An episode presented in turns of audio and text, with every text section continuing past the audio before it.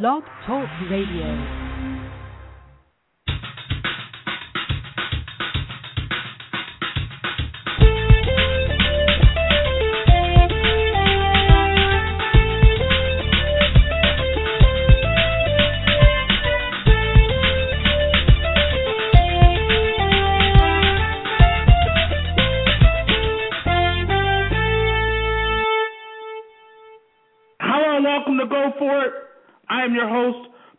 For the next two hours, we will be talking sports and having fun doing it. I want all your ideas, all your opinions, and all your beliefs. And of course, as always, you will get a heavy dose of my opinion. If you have an opinion, the number to call, 646 727 3070. That's 646 727 3070. You can listen to the show at blogtalkradio.com slash pgant. You can send messages to the show on Twitter at Go For It. You also can send messages to the show at our chat room here at blogtalkradio.com slash pecan. We can chat it up, talk some sports, have some fun doing it. Great show lined up for you today. Expected to be joined by actor and one of the stars of TBS's Who Gets the Last Laugh, Donald Faison. And Donald's going to talk about that great show and also talk about his New York Knicks as they prepare to face the Boston Celtics tomorrow. Uh, and that's going to be a great series, an interesting series actually. Also, we're going to be joined by uh, McKinley Freeman, actor, and he's going to talk about his great show coming up on VH1 starting Memorial Day weekend. So that should be uh, a lot of fun for him. Hit the Floor is the show, and it will air on VH1. Hit the Floor, McKinley Freeman. We're going to have McKinley Freeman on the show as well. And also, we're going to be joined by Drew Alleman, kicker for LSU, as he prepares for the upcoming NFL draft. The NFL draft is next week. So it should be very, very exciting uh, for him as he prepares for the draft, and we'll see what happens with Drew. And also, our TV insider Brian Sheriff will be joining us. He's going to tell us what to watch this weekend in the world of sports, and there is a lot to watch this weekend in the world of sports. And one of those things to watch this weekend in the world of sports is the NBA playoffs. The NBA playoffs get started tomorrow, Saturday. I mean, if if you don't have anything to do tomorrow and you're an NBA junkie like myself, tomorrow's a beautiful day. You can just sit in front of that TV and just never move, starting at three o'clock and all the way to the nighttime. I mean, you you don't have to move one inch, starting at three and going all the way to about one o'clock Eastern time. So you could you could theoretically sit on your couch from three o'clock to one o'clock at night, watching Celtics Knicks at three, Warriors and Nuggets at 5:30, Bulls and Nets at 8:30. I mean 8 o'clock, excuse me, and Grizzly Clippers at 10:30. I mean, you wouldn't even have to move. Would not even have to move. And you know this, it's going to be an exciting playoff, especially more so I think in the Western Conference than the Eastern Conference. But the Eastern Conference is going to be interesting from this standpoint. The New York Knicks, to me, I, I look at that team. They have the best opportunity, in my opinion, to beat the Miami Heat. The size, if, if Chandler is healthy, if Kenyon Martin is healthy. I mean, if you look at the Knicks, they've had some success success against the Miami Heat during the regular season. Granted, it's the regular season, and the regular season is a whole different animal. I mean, excuse me, the playoffs are a whole different animal than the regular season. But the Knicks did have some success against the Miami Heat in the regular season. Now, do I think that success is, is going to get the Knicks over the top against the Miami Heat? No, I don't think so.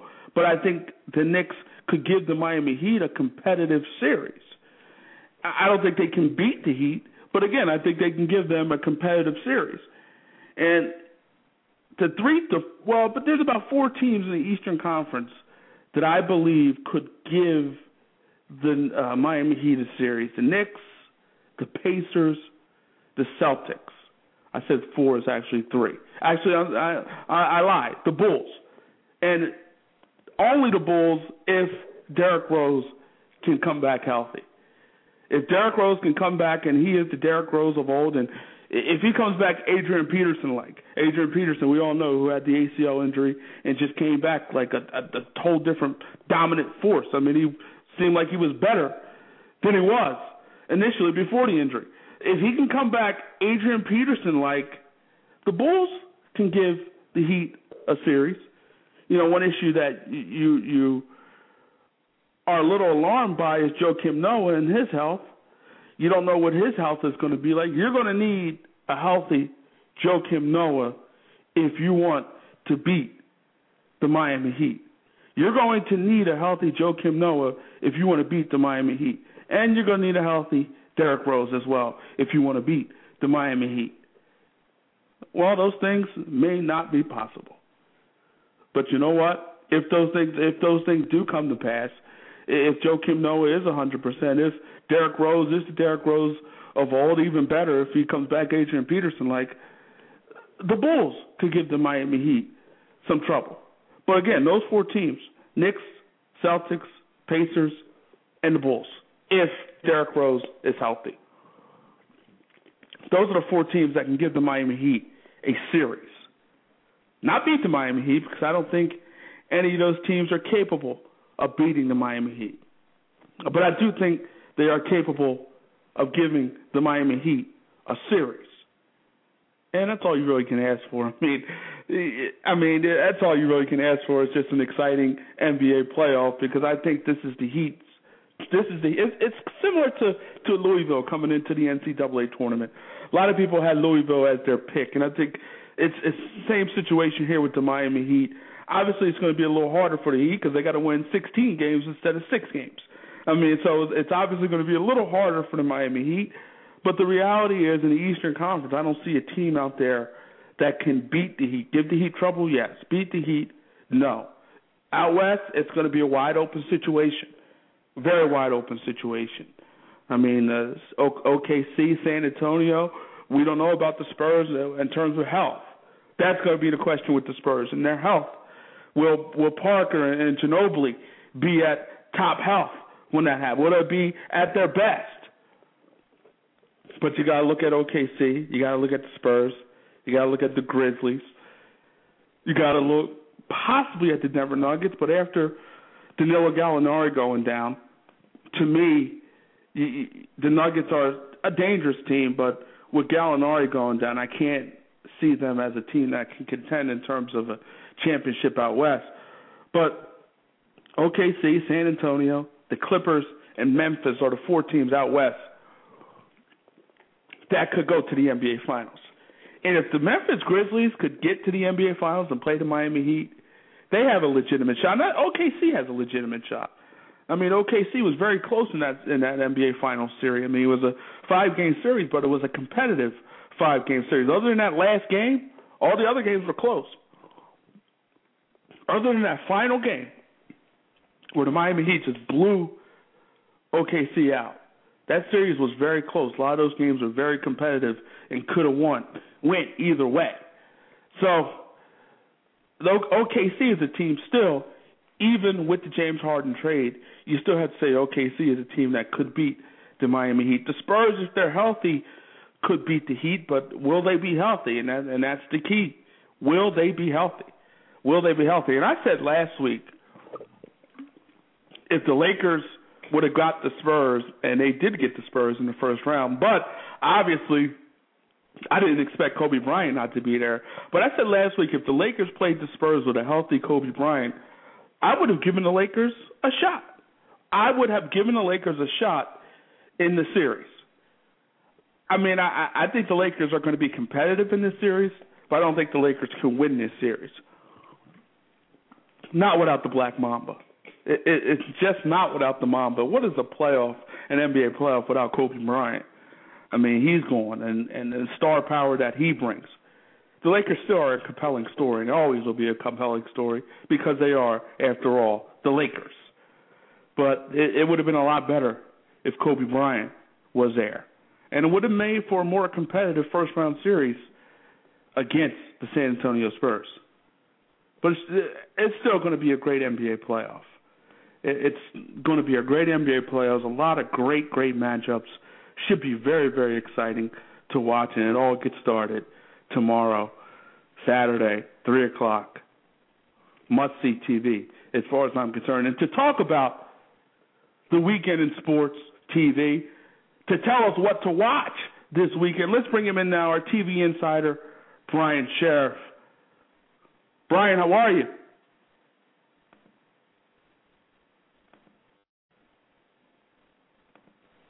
Brian?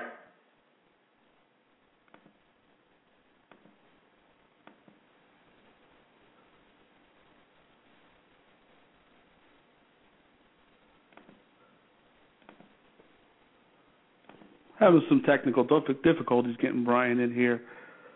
Uh, let's see.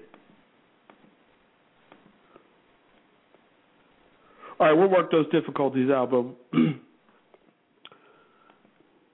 like I said, the NBA playoffs getting started this weekend. It's going to be very exciting, man.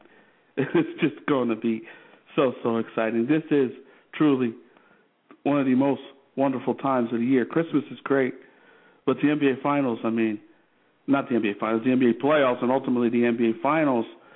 I mean, this is exciting. This is must see TV, must see TV. And you know, we we're, I'm looking forward to it, man. Looking forward to watching some good NBA basketball, good competitive playoff NBA basketball. It's nothing like it.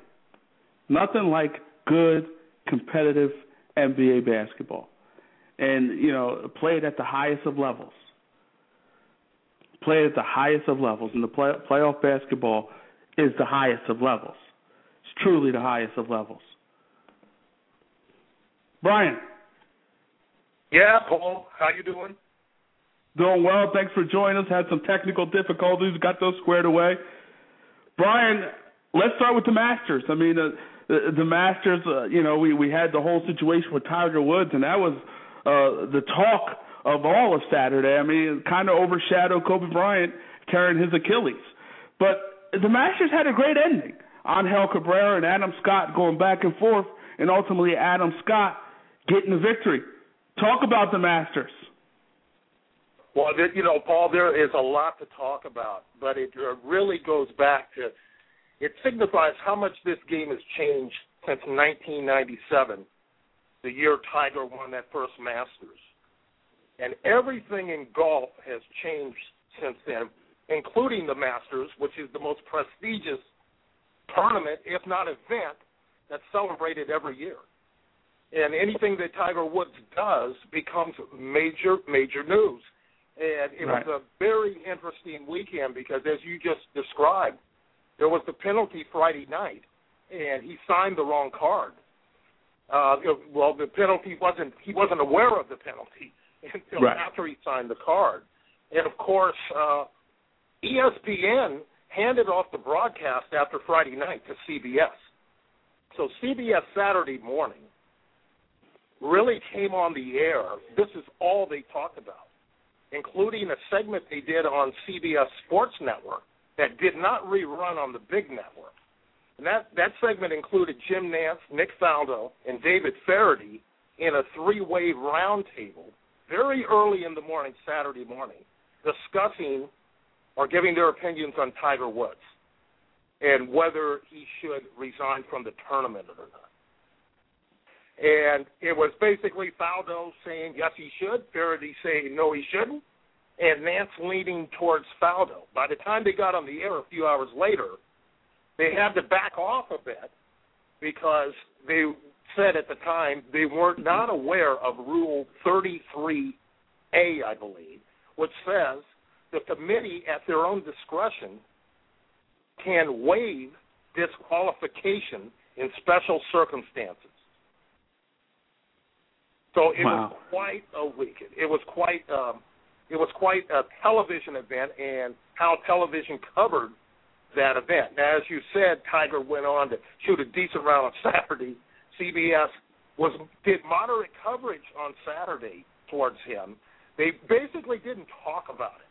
But then there was Sunday when he got back in the tournament, or could have gotten back in. He got in late Saturday night but uh, on the back nine had a real chance. So there was a lot of drama there, and the uh, the eventual winner, Adam Scott, of course.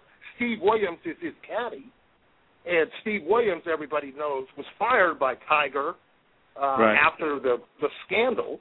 And uh, Williams has won with Adam Scott over Tiger. This was the second win.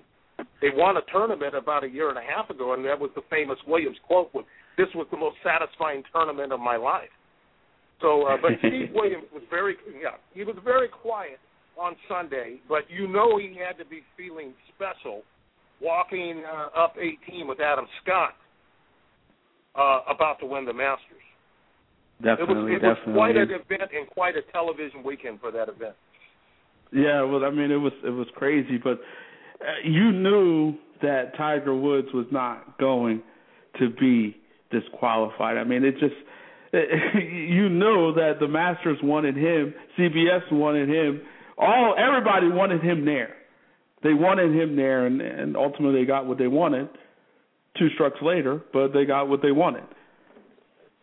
Yeah, it would have been hard to fathom uh, Tiger uh, being disqualified after the Masters uh, approved his scorecard. But the, right. the, the cry out there was whether Tiger should disqualify himself became the question. And the way that was handled and the evolution of that question well, made it for a very interesting weekend. Do you think he should disqualify himself? He broke a rule and he signed the incorrect card. In the absolute technical sense in golf, that's the precedent. The new rule 33, which I alluded to, though, is a new rule, and it was discussed over the weekend. It's only a couple of years old. On the right. one hand, it's hard to argue with the Masters Committee. Uh, on the other hand, that you know this is a rule that obviously a lot of the so-called experts didn't understand, and right. uh, he, Masters said that they waived disqualification. They used that rule, which in a sense means they considered disqualification and decided not to do it. Cooler heads prevailed, I guess. yeah. NFL schedule came out yesterday. I mean, I was watching the NFL Network, three hours uh, worth of programming, uh, all based around this NFL schedule. I mean, ESPN it led on ESPN. I saw the other day as well. The 2013 NFL schedule, a lot of compelling matchups. Talk about it. Yeah, Paul. There's not much difference in the networks that will cover it, uh, but the, you know the big news is everybody waits to see what that first game is, that Thursday night game that's on NBC, and we're coming back with a um, a- AFC uh, playoff rematch with uh, the Ravens at the Broncos on that Thursday night, that uh, September 5th, 8:30 Eastern. So all eyes will be on that game as they always are, and uh, so that'll kick off the season. No other changes. Terrific week one. Um, ESPN. Of course, you have the CBS and Fox splitting uh, the regular season. There's no changes there, but uh, right. ESPN does that uh, double header on that first Monday night. So, uh, and that will be the Eagles at the Redskins in the early game, and the Texans at the Chargers in the late game. So that's that first Monday night game. The NBC comes back on that first Sunday night with the Giants at the Cowboys. So here we go, the NFL uh, season. here we're talking about it already, Paul. And, and yeah, I mean that that shows you what the NFL, how powerful the NFL, and how popular the NFL truly is. We're talking about their schedule, and NFL is four or five months away. Wow, it's amazing. Brian, this weekend the NBA playoffs kick off. A lot of games on Saturday and Sunday. Talk about the weekend in the NBA. Yeah, Paul. Yeah, it's uh, it's the NBA, and this is truly you feel it more now than ever that the NBA has two seasons. It feels completely different than the regular season for those who paid attention to the regular season. But for the next two and a half months, we're going to get NBA every night on yeah. television. The networks will be, as all fans know, TNT, NBA TV, which has a handful of games. Monday through Thursday will be TNT. Friday, Saturdays, and Sundays, ESPN. And TNT will have a few games on Saturday nights and Sunday nights. ABC has the Sunday afternoon window, and they'll do a single game this first weekend, and they'll do double headers following that. But uh, as you mentioned, we we start off Saturday with Boston at New York on ABC, the three o'clock Eastern game. So right. that, that gets it going. and three other games will follow. But it, it should be absolutely great. Out here in the West, you know, it's all about what can the Lakers do now that they got in. Hey, the Lakers finished up eight and two. Only one team played better in the last ten games. So uh, a lot of folks out here west are not counting them out and expect the Lakers to give these guys all they can handle. I'm talking about the Spurs. I, I agree. I agree. I think they're going to give the Spurs all they can handle in this particular series. It's going to be an interesting series, but I think ultimately the Lakers will get overwhelmed at the end. It just don't have enough, and that enough is the Mamba, Kobe Bryant. We're talking to our TV insider, Brian Sheriff. And Brian, the great, we, we lost a great one in broadcasting. Pat Summerall left us this week. I mean, Pat Summerall and I grew up as an Eagles fan, and he covered the NFC for CBS and also covered the NFC for Fox as well. And, and it wasn't a big game unless Summerall and Madden were there. Talk about the legacy of Pat Summerall. Yeah, uh, what a team they were, Paul. And uh, Pat Summerall, one word I have: giant. He was yeah. uh, big game announcer. He did three main sports that I watched over his career. That would be tennis, golf, and of course NFL football. And he was absolutely tremendous at all three. I mean, to hear Pat Summerall call a U.S. Open, I, I ask any fans to go in YouTube and get the '84 final in Flushing Meadows, Lendl versus McEnroe, and listen to the way Summerall and Tony Trabert called that final. And of course, you know, he called CBS Golf with Ken Venturi all those years. And it was clear to everybody that worked in television that CBS did the superior golf. I can say that. I worked at NBC. And, I, and everybody in the industry knew that. Now, things have changed recently. But in the Summerall era, the Ken Venturi, they ruled, they set the standard in golf. And, and Summerall working with these great analysts and working, basically was the matador. I mean, some play-by-play announcers will give you, you know, you give the term, you tee up your analyst. Summerall did his crap. He was absolutely a matador. He didn't even tee him up. He just stayed out of their way, and he did it with few yeah. words, and he was so elegant, and had a great voice to go along great, with great it. Voice. Yeah, the, the you know the ultimate understated, classy play-by-play announcer. He's a giant. It definitely will be missed by many. I mean, the great Pat Summerall over the years. Like I said, you know, in terms of the NFL, it wasn't a big game unless Summerall and Madden were there. I mean, it was, and, and he was the type that just let let the play breathe. He, he, he let the play breathe, and he didn't get in the way of the game. And that was always one of the great things about Pat Summerall. Brian, you are on Twitter. Where can fans connect with Brian Sheriff on Twitter? Yeah, thanks, Paul. It's at Brian Sheriff, and that's B R I A N F H E R R I F F E at Brian Sheriff. Okay, and you also you also have a YouTube channel. Where can fans connect with you there? Yeah, that's just Brian Sheriff, Paul. Search uh, Brian Sheriff on YouTube. Brian, a pleasure as always, man. And as always, let's do it again. Thanks, Paul. Enjoy the weekend of sports. Brian Sheriff, our TV insider, letting us know what to watch this weekend in the world of sports. A lot of great things to watch in the world of sports. I mean, it's going to be exciting.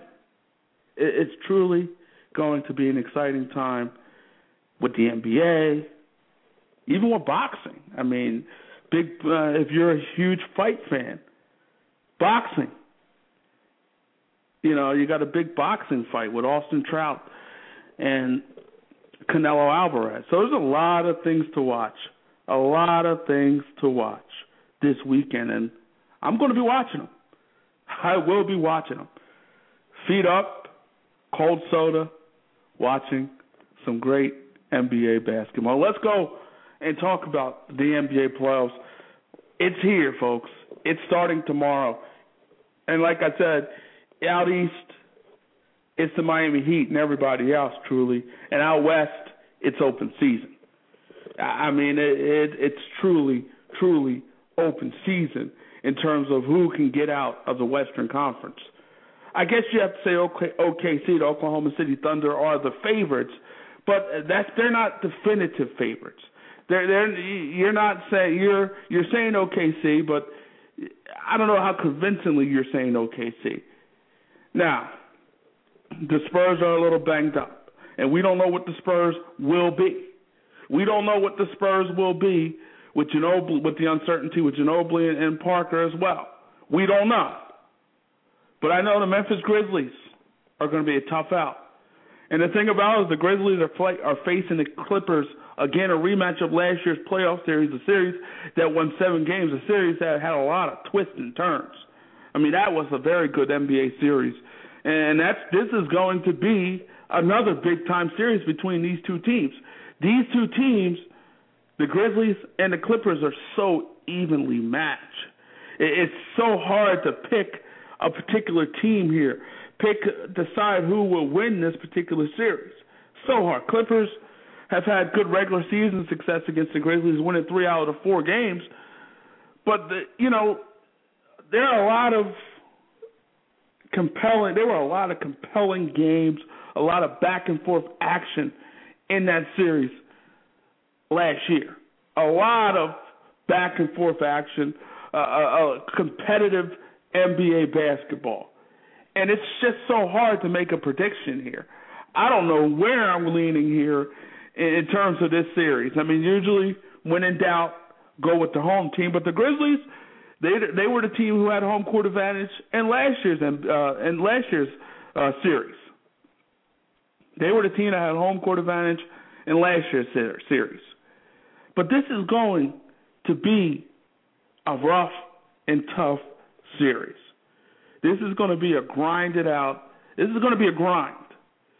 But if you like good NBA basketball, good competitive NBA basketball, you're going to enjoy this. With the intensity of the playoffs and everything, this is going to be a very, very good series. I'm struggling here, folks, in terms of where I want to go, in terms of who is going to win this series. It's going to be that close. It really is going to be that close. And I can't give a definitive answer right now in terms of who's going to win this series. When in doubt, always go with the home team. Always go with the team that has home court advantage. When in doubt. But as we saw last year, that didn't matter. That really didn't matter. As we saw, it didn't matter. Both teams won on the other team's home court in last year's NBA final. So it doesn't matter. it doesn't matter at all. This is going to be a tough one can the Clippers again beat the Grizzlies? Well, the Grizzlies, obviously, the Grizzlies are going to want some revenge after last season's playoff uh, loss to the Clippers. Obviously, they're going to want revenge. But do they have enough? I mean, they made the trade of Rudy Gay. Rudy Gay is not here. And they actually have been a better team after Rudy Gay. So this has been a better basketball team after Rudy Gay was traded. This was a better basketball team after Rudy Gay. Better basketball team. But again, you know, you do miss that scoring that Rudy Gay brought to the table. But it, it seemingly this team has, you know, they're better. They're better without Rudy Gay. They're better without Rudy Gay. You remember uh, when they made that run in the playoffs, Rudy Gay went down. Rudy Gay was not there. That was he was not there that year. They upset the Spurs in the first round. The year they took OKC to seven games the Spurs were. I mean, the, the, the Rudy Gay wasn't there for the Grizzlies. So this team, I guess you could say they're they're they're better without Rudy Gay. Obviously, the record tells you that they're better. Their playoff run couple years ago tells you that they may be better without Rudy Gay. Memphis is going to be a tough out. They're going to be a tough, tough out. Clippers as well, obviously. Clippers are going to be a tough out as well. And and these are two very compelling teams and a compelling matchup. And it's it, it's going to be it's very difficult to determine where and who will win. Who do I go with in this particular situation? Who do I pick in this particular series? It's going to be tough, man. It's going to be very tough. And I'll go back to that series. Interesting series with the Knicks and, and the Celtics, especially uh, after what happened this week. Tragic situation in Boston with the with the Boston Marathon shootings and, and everything that's going on there. And ultimately, hopefully, they'll find uh, the people responsible. Found one. Ultimately, they shot and killed that one. Still looking for another. So hopefully, they'll find that particular person.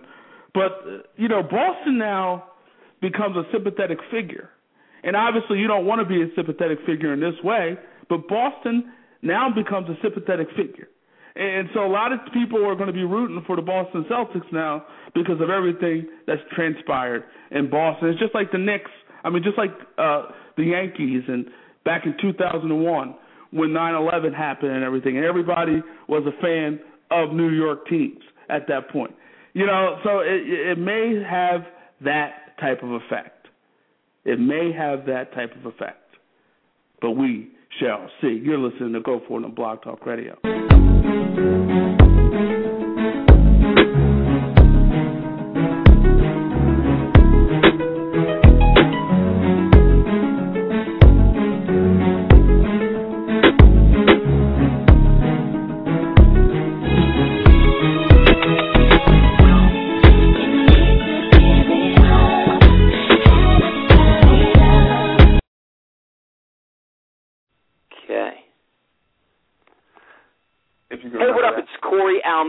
Aka Corey Live, host of Picturica on the Hub and warm up host for American Idol and Dancing with the Stars. And right now, you are listening to Go For It on Blog Talk Radio with my man Paulie G and Jeremy.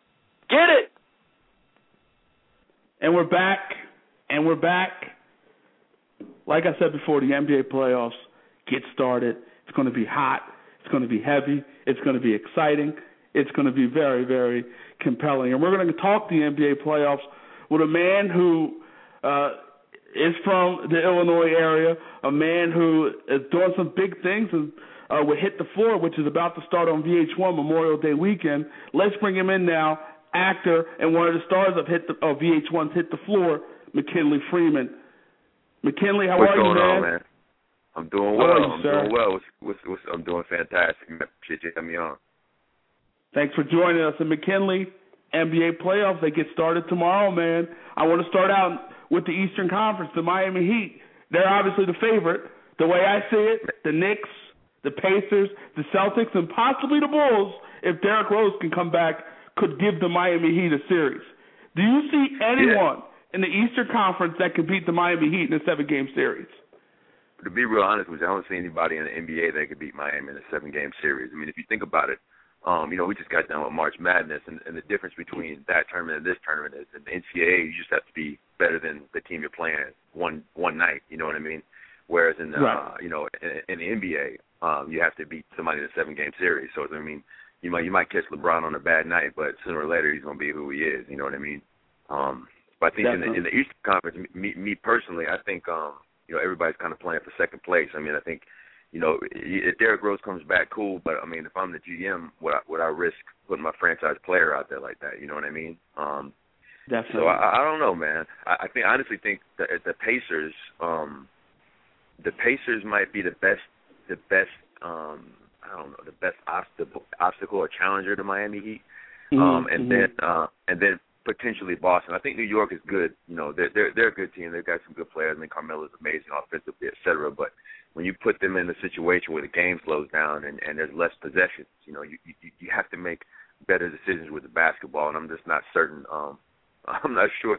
I'm not sure if I believe in that. And and and um, you know, at Boston, of course, you know, there's lots of stuff going on in Boston, and you know, thoughts and prayers right. to the people um, back east dealing with that, and, and automatically, I mean, there's a renewed sense of focus and, and, and pride in the area, and especially for for for people that whose job is just to put the, a ball a round ball into a, a basket. Um, you, you start to kind of reflect and realize how how fortunate you are to do what you do and um, provide people in that area with a distraction. So I think I actually think Boston. I, I mean personally, I think Boston's going to beat New York. I think Indiana's going to beat Atlanta. I think um the the Brooklyn Chicago game, man. I I think that's kind of a toss up, but I think in the end, I think Chicago wins that, and ultimately, I think Miami you know beat Indiana to get to the finals. Let, us go back to that Brooklyn Chicago. I mean, you're an Illinois guy. I know you were a big time Michael Jordan fan growing up. Uh, I, the Chicago Bulls, I don't know if they can beat. I mean, Joakim Noah's a little banged up as well. We don't even know if he's going to play Game One, and then you have Derrick Rose. The uncertainty there. You really believe that the Bulls can beat the Brooklyn Nets in a seven-game series with a banged up Joakim Noah and no Derrick Rose?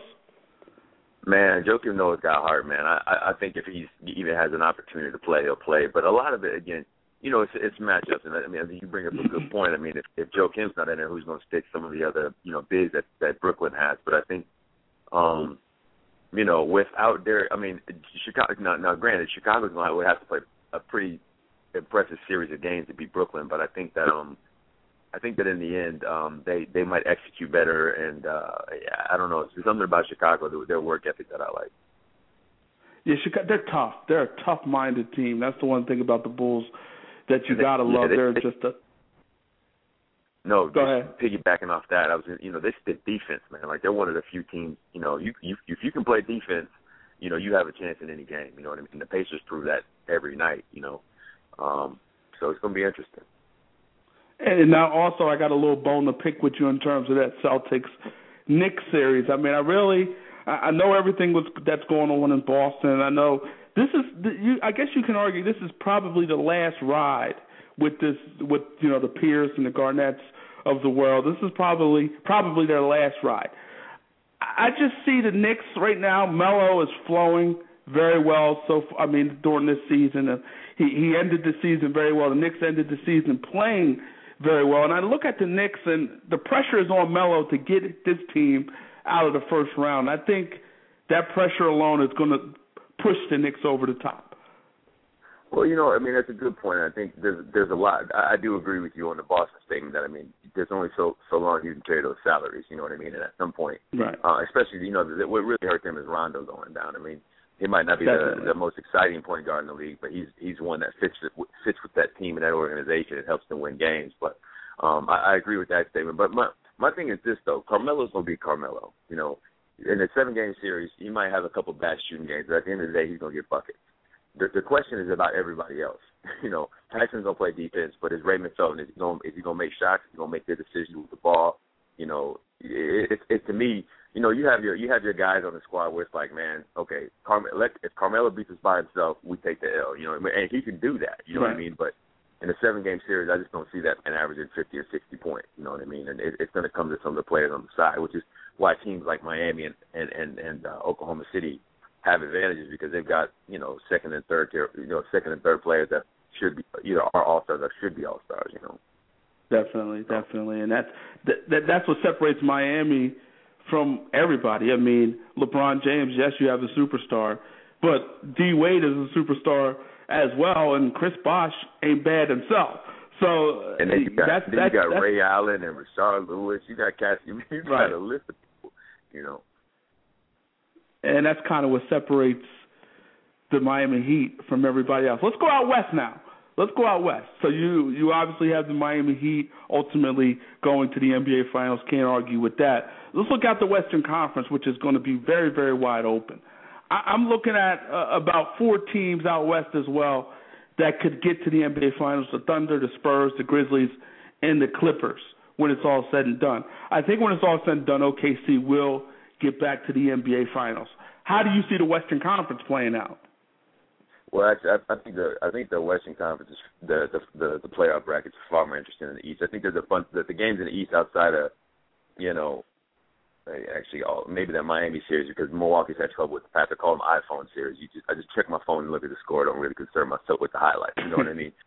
Um, I like but that. Out, out west, out west, um, you know, it, it, it's it's all about matchups, and I think Oklahoma City has a good chance. But it's like, you know, I think Memphis has a chance to beat Oklahoma City. I think Denver has a chance to beat Oklahoma City, and I think, man, I want to say the Lakers, man, just because, just because you know I'm out here and they be they're on the TV all the time, but they I just think um it's going to take a team that that's athletic enough to keep up and and um well coached on and off the court um enough to be to be able to make the decisions in the clutch that is you know value possessions and those kinds of things. But I think um Houston just doesn't have the firepower or the or, or the consistency yet. I mean, they're they're like a player no, away from you know maybe a maybe a, a three or four seed out west, but um, it's going to be interesting, man. I think I think really the, the series that if you if you like, you I don't know if you play like you know NBA 2K13 or any of those basketball games, but you know, sometimes when I'm on with my boys, we turn the fatigue off, so we don't have to make no substitutions, right?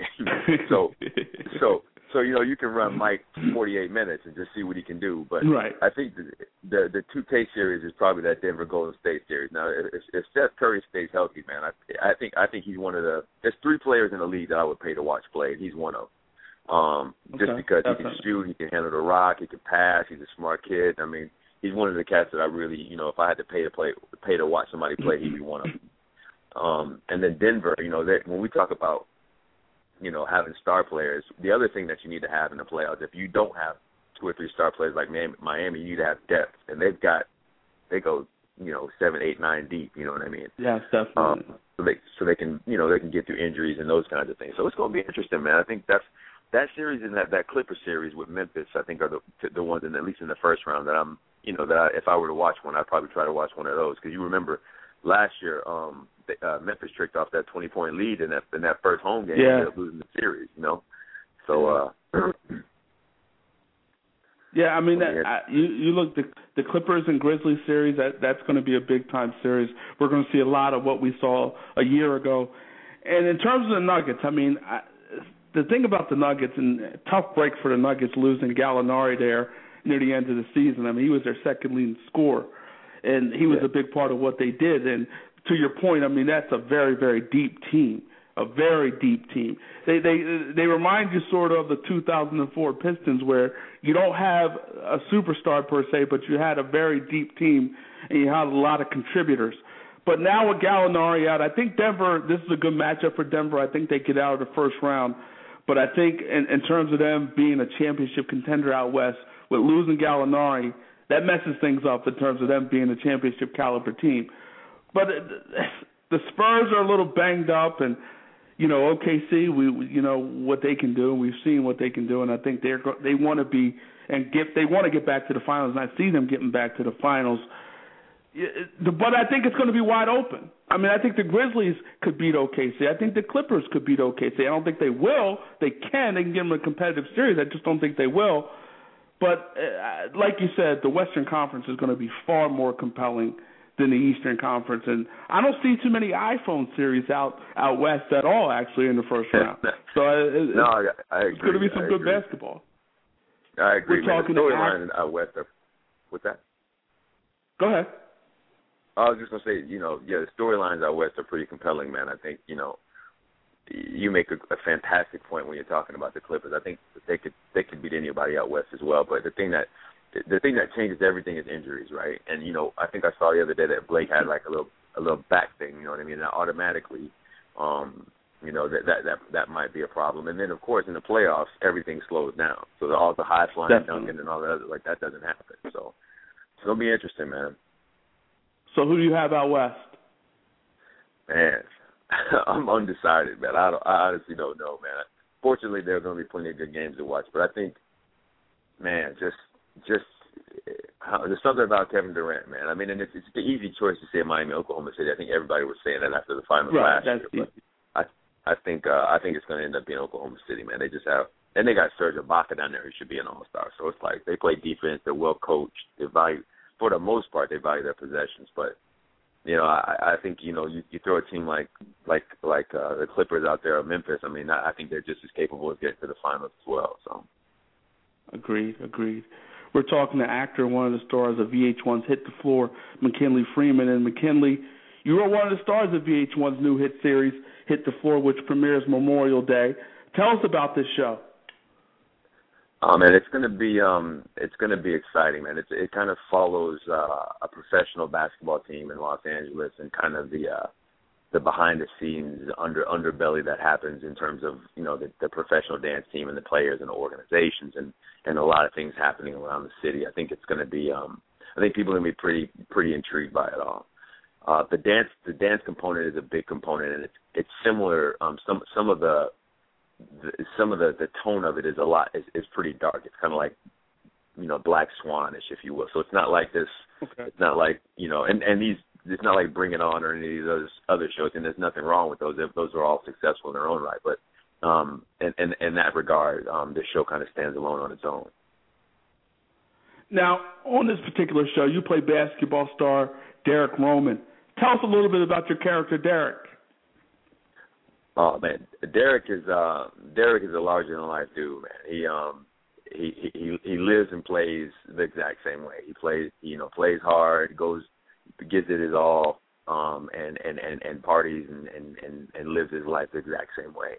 And and I think one of the one of the really cool things that the writers and the creators of the show did, where they didn't make um any of the characters, you know, one dimensional. I think, you know, a lot of the times the the trap is to is to is to pursue the cliche, if you will. I don't know how, a better way to say it, but um there's a lot of depth and humanity in the in the characters that they've created, and I really think um my castmates and James LaRosa, the executive producer and creator of the show, um, did a fantastic job of making sure that um making sure that that comes across. So I'm really I'm really excited about it. I'm really I'm really um, looking forward to seeing how people react to it, and it's going to be an interesting ride. Now, you guys are still currently shooting this uh, particular show.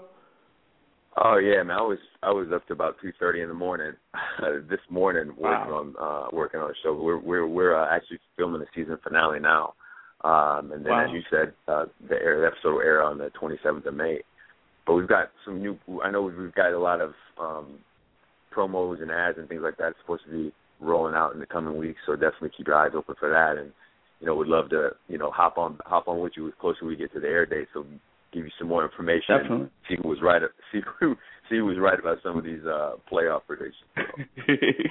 now, you played basketball for real at the University of Illinois, so th- this is kind of real for you. You you you know this. You know this life on some level.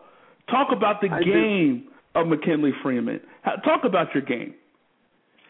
Man, I tell you what, man, I tell, I, I wasn't much of a passer because I, I had the okay. mentality that like, um, you know, it, just like anything else, man. You know, I I put myself in position to be as prepared as possible. So like, man, when I got on the court, I thought I could score on anybody. And in time, and I and I did a pretty decent job at that. But in time, I, you know, became a better teammate and, and and those kinds of things. But in terms of game, like it's funny because if if anybody, people that I work with or people that know me that never seen me uh, or watch me play basketball, they would show up at the court and be like, "Yo, who is this guy?" you know what I mean? I'm out there. I'm out. I'm I'm ultra competitive, man. I was playing a two on two at a park out here, man, and I was I I had to stop myself from yelling at a guy from for not rolling to the basket, and he's like out there and flip flops. I'm like, okay, I need to I need to let me just tone it down. But I'm I'm I'm I'm competitive, man. I like being in a situation where um you know I'm, I'm allowed to you know see what see what I can do and and uh that like in life or acting or, or or in the case of what you do it's like you know you you want to put yourself in a position to succeed and see what happens. Um, right. so. How, how real were your were your chances to make the NBA were did you have a legitimate shot at the NBA oh man in my mind I thought I should have been a lottery pick but then reality set in I was like yo I'm gonna have to figure something else out. Um I I uh you know when I graduated from college I had you know the opportunity uh, to pursue playing basketball overseas, and I chose not to, and I actually ended, ended up um, working for a bit in Chicago, and then got my MBA from uh, the University of Illinois, and then uh, you know, so I, I chose a different path, man. I think one of the things that that's important is that you're always this this this process of reevaluation. You know, where am I? Where I want to go? Is this realistic, or, or is it not? And I, at some point, the MBA right wasn't really an opportunity for me. And so I'm like, all right, cool, let's roll with something else. You know what I mean? Any regrets? Man, nah, because if I if I if uh, regret would imply that I would anything I would change, and if I change anything, I wouldn't be where I'm at this very moment. You know, I I do think right. I think regret also comes from um you know when you take a step back and look at where you've come from, wishing perhaps you were more prepared or you were more invested, and and that's where that's where the choice of recognizing the opportunity is important because when you do that, it's like, yo, today's the day. Like for example, if I've got to if I've got to shoot some things tonight, like man, that means I need to be prepared for it. If I got to any with, with anything in life, you know, you got to be prepared. And if it goes well, cool. If it doesn't, man, all right, cool. But you can't say it wasn't because you weren't prepared because that's really the only thing you can control. You know, when opportunities arise. That's true. Cause, So, but nah, man, no regrets, bro. I mean, there's definitely I've definitely made more than my handful of mistakes, but um, from those I probably learned more than more from those than I did from when I didn't. You know what I mean? You could have been a big time baller overseas, man. You know. yeah, I could have been a king. I could have been a king of a four person island or something. I don't know. you never. We're talking to one of the stars from VH1's hit series "Hit the Floor," McKinley Freeman. Now, McKinley, I was reading, man. You're you're a fitness fanatic. Uh, I, I heard you call just you call yourself the mad scientist of fitness. Tell us about that. Yeah, man. You know, and like with like you know when you're prepared when you when you're when you're in the mindset that you always want to be prepared, man. You you start to run out of things to help you prepare. So I, I at some point you get bored. Like you can only run on the treadmill or do sprints or do you know stair machines so many times. So I'm like I'm always, you know, keeping my ears open or even going online or watching people at the gym and, and training on different things. So I've I've dabbled in uh still do dabble in martial arts and boxing and you know, I do all kinds of stuff, man. But I'm like anything to keep cuz cuz if you if you fall into a situation where you don't where everything's just kind of by rote where it's just like you fall into a kind of a, a planned pattern kind of thing, it gets kind of boring. So it's important to switch it up, man. Keep it fresh, keep it thinking, and yeah, it's been good, man. That, that that's definitely a good thing, man. You are the mad scientist, and you're out there getting your body right, and you are in big time shape. What else does McKinley Freeman have going on? What else do you have in the works? Man, I'm I'm um going out, been out uh, and had a couple of, a couple of meetings for some movies that potentially may happen this summer. So, like anything else, we'll wait and see what happens. And I've written a couple of things. Uh, one of which I'm probably going to shoot this summer. It's a short that I wrote and try to get that through the festival route. And then um the rest of it is just living, man. I haven't been home in a while, so I'm gonna go home and hang out with my nephews and my parents and my sisters and do my grandfather's lawn and repair cabinets and all these other things and then you know, get back out here and, and get back to work, man. So but uh yeah, just living, man, just enjoying the day. Thankful for waking up in the morning and, you know, kind of just wait and see what happens, take it minute by minute well, I got a lawn here that needs t- some tightening up. So if you got some time, yeah, uh, you might, yeah, man, you can swing through. I would tell you this, man. If you don't wait for me to get there to mow your lawn because you'll lose things out there. So I would say you might want to hop out there this weekend and get that done. Uh, oh, sounds good. Sounds good. I can't argue with that.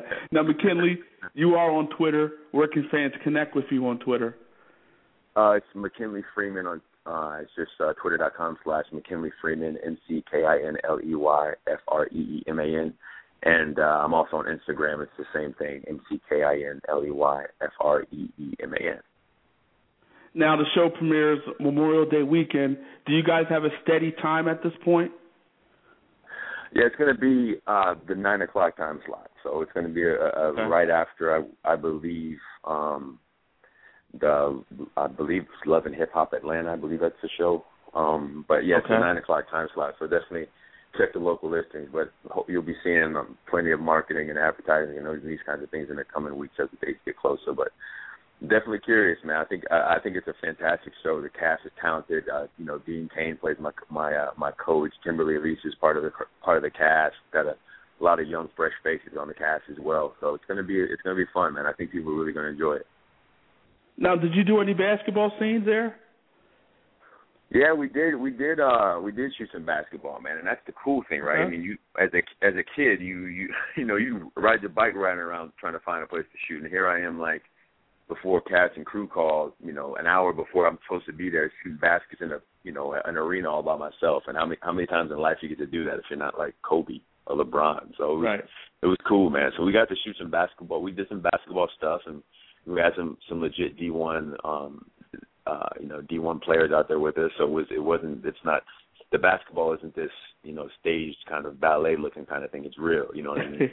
so um, it's, it's it's it's it's gonna be dope, man. I think I think a lot of people will could they're gonna tune in for different reasons. I mean, the dancing is fantastic. I I, I believe that like I truly believe that the, the the girls on the show, or the ladies on the show, um, are probably the best collection of dancers I've ever seen in my entire life. I mean, they've toured with everyone from Usher and Beyonce to winning or runners up and Dancing with the Stars and these kinds of things. So it's like they're they're fantastic. And I've never really was a big fan of dancing outside of my my cool two step, but um watching these ladies do their thing is is uh it, it really gave me a, a, a further appreciation and respect for what they do. So um, it's going to be cool, nice man. Life. You got a nice life, man. You're on set with beautiful women dancing around, gyrating, and so on and so forth, man. It, it makes us all want to be McKinley Freeman at this point. Listen, man, let me tell you something. We shot the pilot last year. I remember sitting there. I, told, I was looking at Dean. I was like, I kind of feel like I should get my check back because I would do this for free. So, but uh, but it, it, it, yeah, man, it's gonna be cool, man. It's gonna be real cool. So at this point, fans can go to VH1.com and, and check this show out. Check out uh, the preview of this show. I mean, it's going to sounds like it's going to be a great show. I'm definitely going to watch, man. I mean, I, I love the storylines here that you you guys are going to have there. So I'm definitely going to check it out, man. And I look forward to Memorial Day so I can check it out. The show is hit no, the floor. Man. It, airs on VH1 Memorial Day, 9 o'clock, May 27th, 9 o'clock Eastern Time. Check your local listings. Make sure you check this man out, McKinley Freeman, and make sure you check out the show, Hit the Floor. McKinley, a pleasure having you on, man. Wish you nothing but the best of luck. Let's do it again. Sounds good, my friend. Thanks a lot, bro. Talk to you soon. All right, take care. Peace. McKinley Freeman, one of the stars of VH1's Hit the Floor, which airs Memorial Day, right on Memorial Day. So after your barbecue, you can go on in, check out VH1, watch a little Hit the Floor, McKinley Freeman, and, and the rest of the cast. I mean, it should be very, very interesting. I'm looking forward to that great, great show. Definitely should be a whole lot of fun. Whole lot of fun. And there's another big time show debuted uh, this week. We actually sat down with Donald Faison on Tuesday, uh, a few hours before the premiere of his show, Who Gets the Last Laugh, on TBS, and uh, we talked to him about the show. We also talked to him about the Knicks and the upcoming playoffs, and we're going to play that right now. Donald Faison. Let's bring him in now. One of the stars of Who Gets the Last Laugh, the one, the only Donald Faison. Donald, how are you, man? I'm great. How are you? Doing well. Thanks for joining us. Thank you for having me. It's great to be on your show. Let's start before we get to, to your big time show. Let's start with your Knicks. They won the Atlantic Division, second seed in the East. They just had a 13 game win streak. How you feeling about your Knicks going into the playoffs?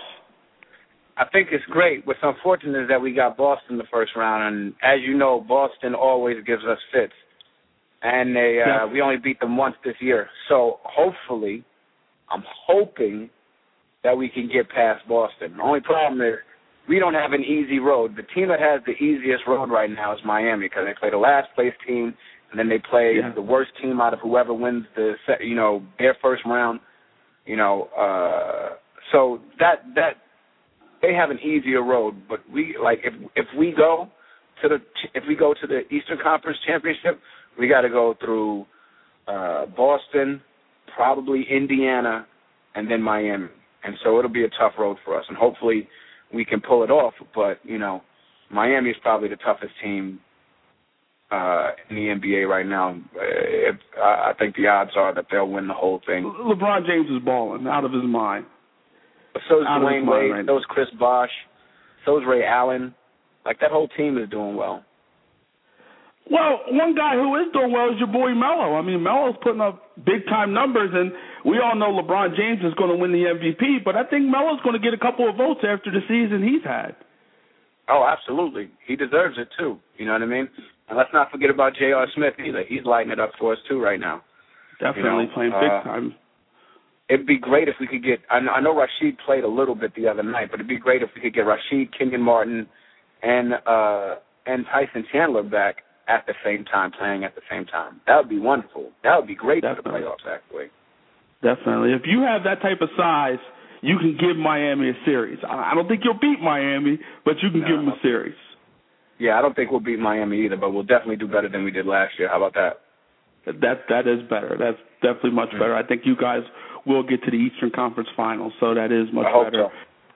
That's much better than a lot of things the Knicks have had over the years. You haven't won a playoff game since 2001. Haven't won a series since 2000. Yeah. It's a long time. But when we, but 2000, didn't we go to the finals that year? Two, well, 99 you went to the finals. 2000, I think you, Right. 2000 that's the year you lost to Indiana, I believe, in the Yeah. conference finals. Right. So Yeah, it's well, been a long well, time it's for been the a long time. Yeah. Well, you- think about it. Knicks I wasn't even born the last time the Knicks won a championship, so this is Right. you know uh, anything that anything positive that happens with them right now is a is a step up. I wasn't even born when the Knicks won their last championship myself. So, and I was Yeah. born in '76. So, I was you born know, in '74. Okay, there, there you go. So- So it's definitely been a long, long time. So Yeah. all in all, you don't see the Knicks beating the Miami Heat in a seven-game series. I would love for it to happen. I would love for that to happen. They just got something that no other team has, and that's LeBron James. Definitely. You know what I mean? Carmelo Anthony is great. Carmelo Anthony, by far, is the best scorer in the NBA.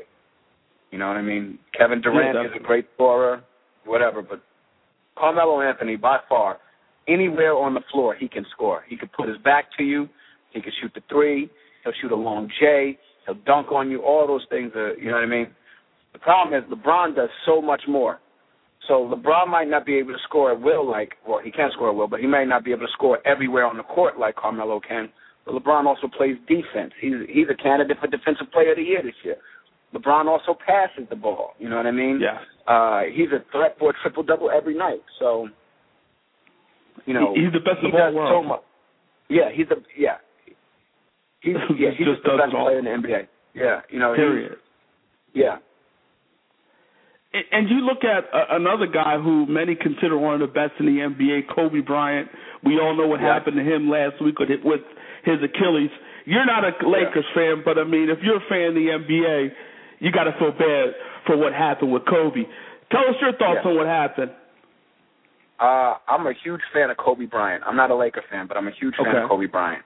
I've followed him since high school. You know what I mean? And to see him go down like that was heartbreaking. Uh, because he was really him and Pau Gasol, but mostly him. They were ca- he was carrying the Lakers up until the point where his injury happened. You know what I mean? Uh, Definitely.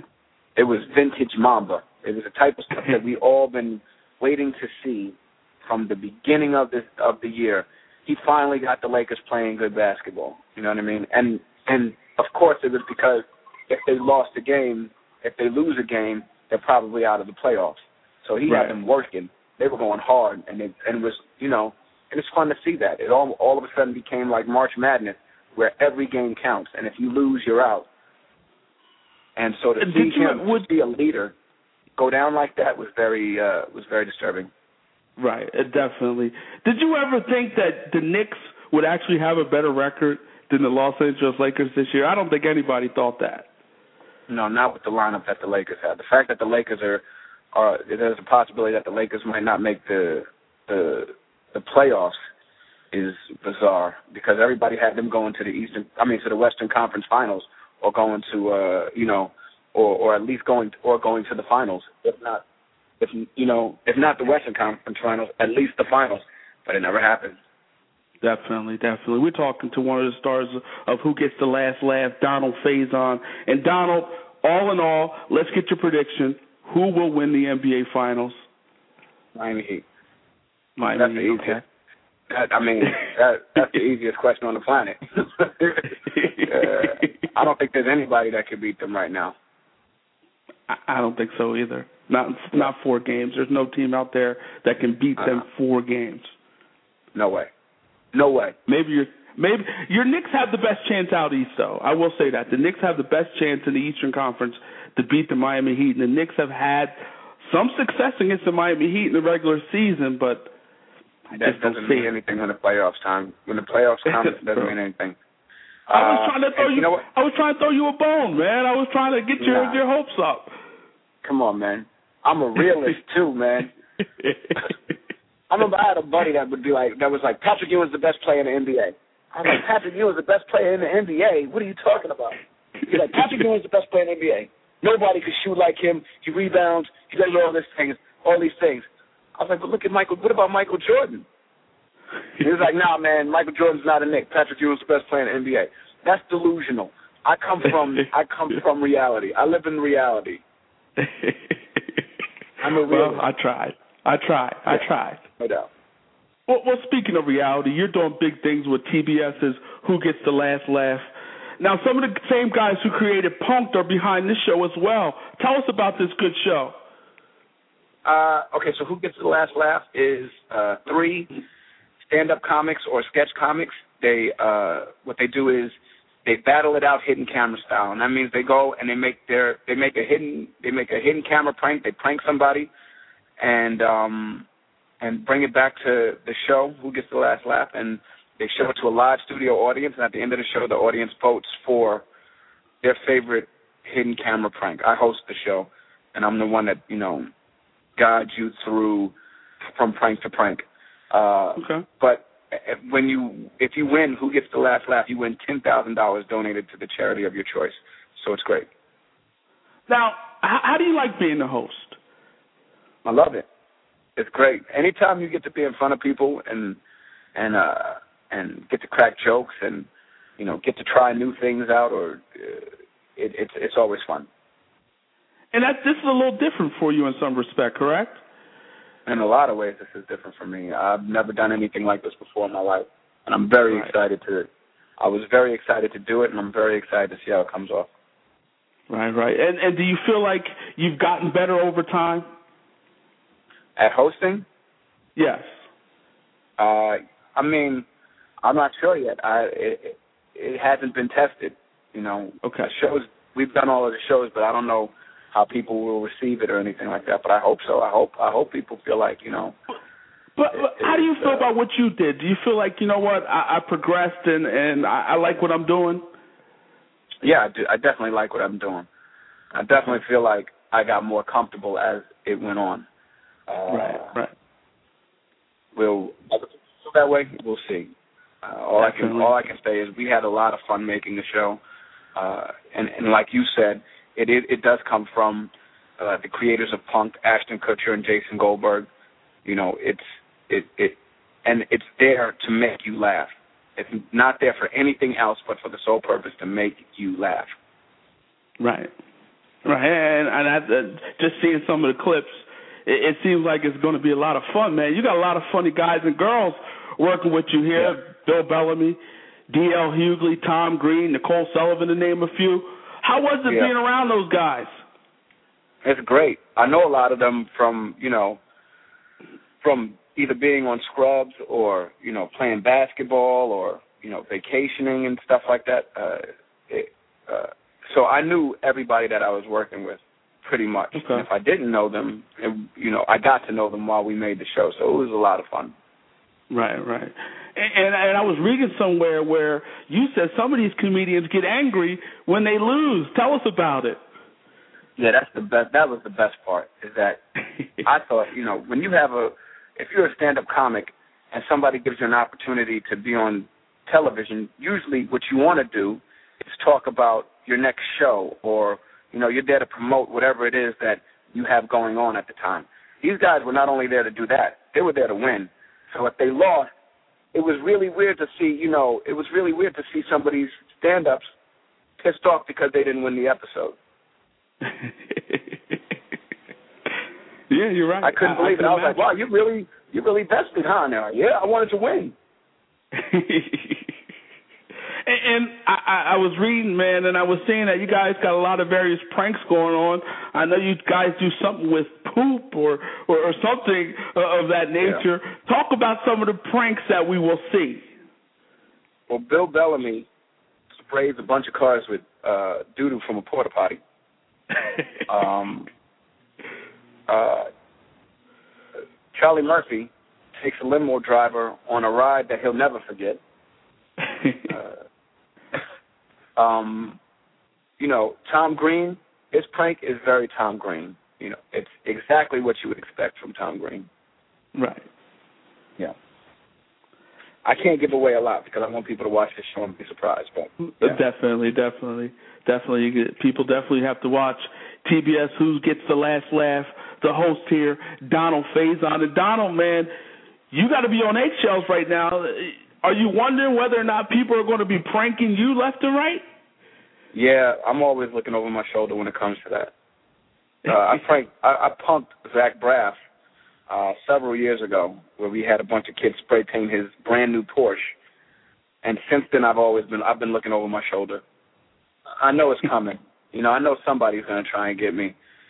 Will they succeed is the question, and how far will they go to get me? That's the question. And being that you are uh, cognizant that this may happen, I, they're going to have to be on their A game to get you. And you got Absolutely. a lot of guys who could actually get you. I got quite a few people that could try that could get me, that could do what you know. And the great thing and the crazy thing is that Jason Goldberg, he knows how to do it well. You know what I mean? He's been doing it for Right. years now. So he'll be, Right. you know, if he comes up with the plan on how to get me, there's a strong possibility that it will come to fruition. Right. Don't be scared. I'm a little scared. you, you also got a lot of other things going on. You're doing big things with the Exes. How's that going? Mhm. It's great. Uh, the Exes, it'll premiere again this June. I mean, not premiere, but it'll come on television again this June, uh, June 16th on uh, TV Land with Kristen Johnston, Wayne Knight, with the same cast as last year: David Alan Basche, uh, Kelly Stables, myself. And it, we, we've already shot three episodes for the season, as for the season, and it's been a lot of fun um, so far. And I'm ex- I'm excited about that too. Uh, How do you find time to do anything? Well, I mean, it doesn't all happen at the same time, but you know, I I like being busy. I like you know, I like I like working. It's Right. it's fun to me. Um, I wake up in the morning and I enjoy going to work. So uh, the busier I am, the happier I am. You want to see a you want to see a depressed actor? Uh, hang out with an actor when they haven't worked in a while. Hang out with anybody that haven't worked in a while. Well, there's some people that don't mind not working. That's true. That's true. Yeah. Some people are like, I don't gotta work. What are you talking about? Definitely. I mean, maybe they're living off that uh, unemployment check. Or somebody else's check. Whatever it may be. Right. no scrubs, right? right. no scrubs. That's right. Now you are on Twitter. Where can fans connect with you on Twitter? Donald underscore Faison. At Donald underscore Faison. Fans, make sure you check this man out on Twitter, and make sure you check him out on TBS. Who gets the last laugh? Each and every Tuesday at 10 o'clock Eastern, Eastern time on TBS. Looks like it's going to be a lot of fun, and the guy who is hosting it is a fun guy, is a fun guy and a funny guy. So support Donald Faison. Donald, pleasure having you, man. Love Thank to you do for it having me on the show. Next time. Take care. All right, brother man. Donald Faison st- stars and one of the hosts TBS is Who Gets the Last Laugh, and it's a funny show. A lot like Punk'd, if you remember Punk'd, used to air on MTV. The guys who uh, are behind this particular show were behind Punk'd as well. So it's going to be, you're going to see a lot of that type of humor on that particular show. It should be a lot of fun. It's aired on Tuesday. A lot of funny skits, and I look forward to continuing to watch that particular show. We got another guy now who's doing some big things now, has a lot of things planned for the upcoming NFL draft. Let's bring him in now. Former NFL player and president of United Athletes Foundation, Reggie Howard. Reggie, how are you, man? I'm great, guys. How are you doing? Doing well. Good to have you back on. Hey, I'm excited, man. I'm glad to be back with you guys. Now, Reggie, before we get to all the great stuff you have going on with the NFL draft, the NFL schedule came out yesterday. As a former player, when the schedule comes out, what do you do? Uh, how do you how do you view that type of thing? As a former player or when I played? As a former, well, when you played. Oh, you know, uh, when you play, you know, you get a chance to kind of see, you know, the teams that you're going to be playing for the upcoming season. So, you know, there's definitely some excitement about that, playing against some great competition, and then, you know, kind of matching yourself up against the players that are going to be on the team, uh, you know, before the before the actual draft starts. So, there's some excitement in that. You know, you're going to play your conference, you know, pretty much, but the out of conference schedule is always exciting to see what other teams you're going to get a chance to play. is that one of those days you you really look forward to it and has you kind of jonesing for the NFL season to start? You know, I wouldn't say it's something that's really anticipated as a player. You know, once you get into the off season a little bit, I think guys are really kind of you know um, just kind of relaxing. You know, get some time with the family and things of that standpoint.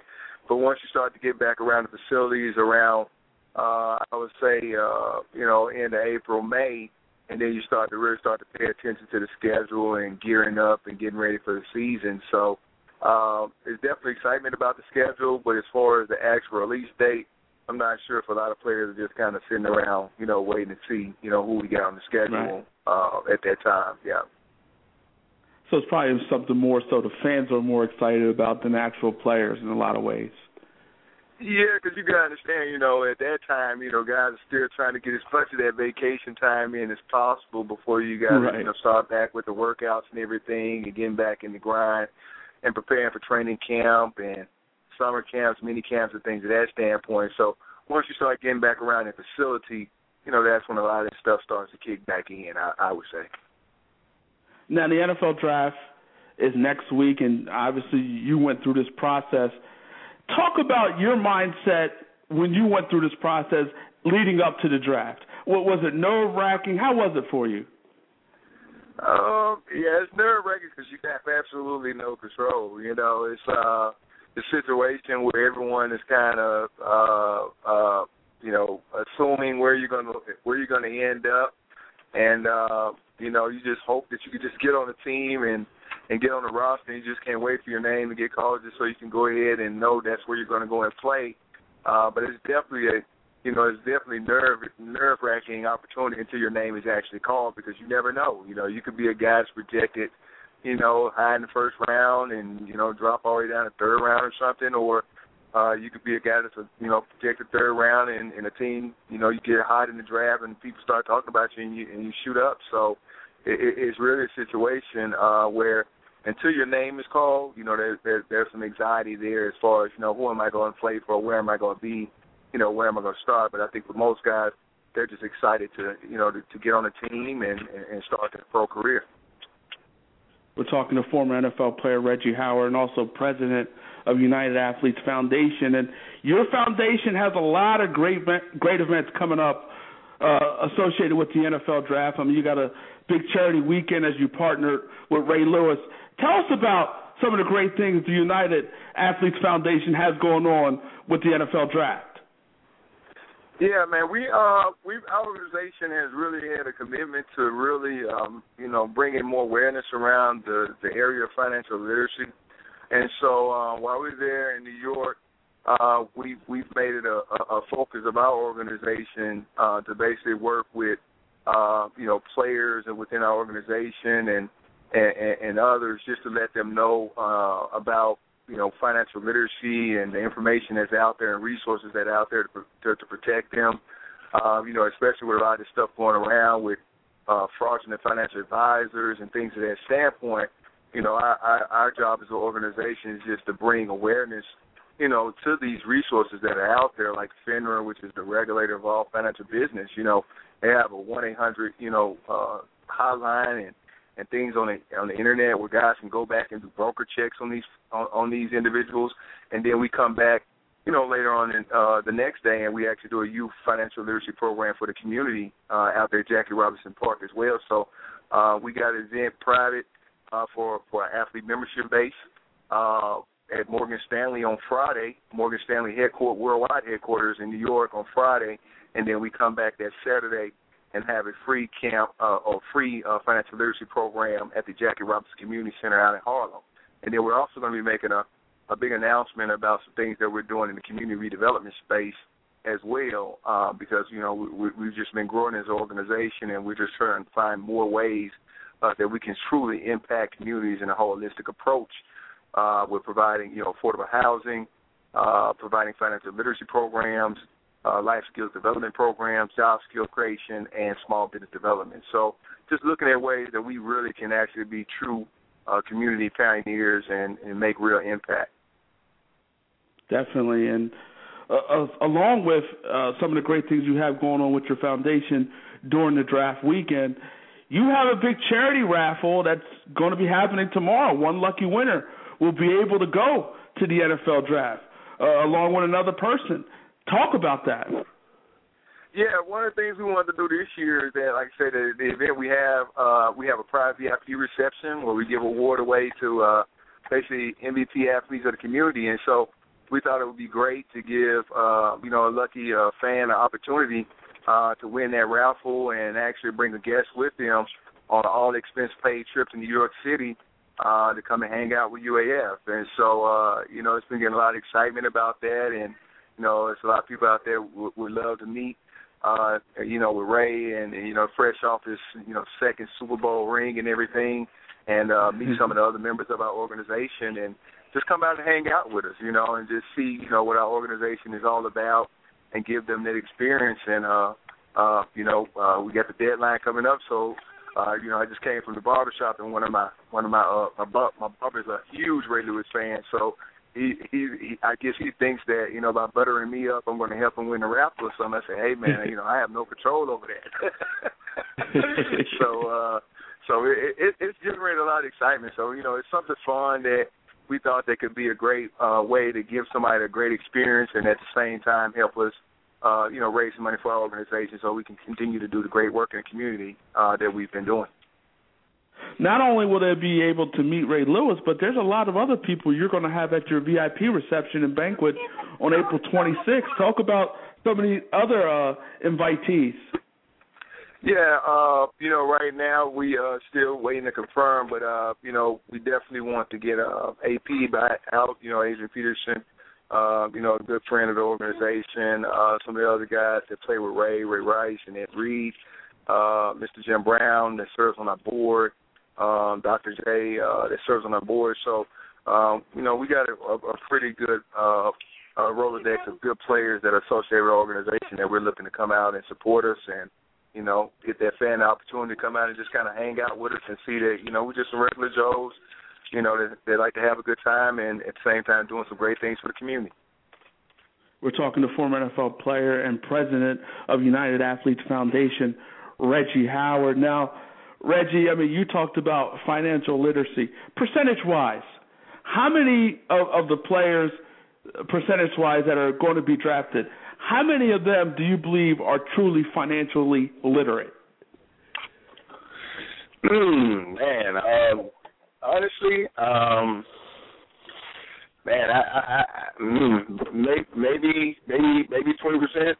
Um, honestly, as far as just understanding true true business, as far as investments and things of that standpoint, um, and I, and I myself that. Uh, you know, when I came out of college, you know, to to to really go from you know where you are in your life and to, to all of a sudden you know going to the type of money that you make once you go into the NFL or the NBA is I have to compare it to like going you know winning a lottery or collecting an inheritance because it is a it is a change because if you're not used to managing that type of money or understanding the sophisticated ways of uh, uh, advisors uh, put your money into different investments and stocks, uh, you just got to educate yourself as much. And I and I think it took me almost you know, it's about three years before I really started to put more focus into understanding, you know, how the money was being managed, you know, what was an asset, what was a dividend, you know, what what, what was liability, liability insurance, think all these different things that when you first come into the NFL or into, or, or, or, or into any league,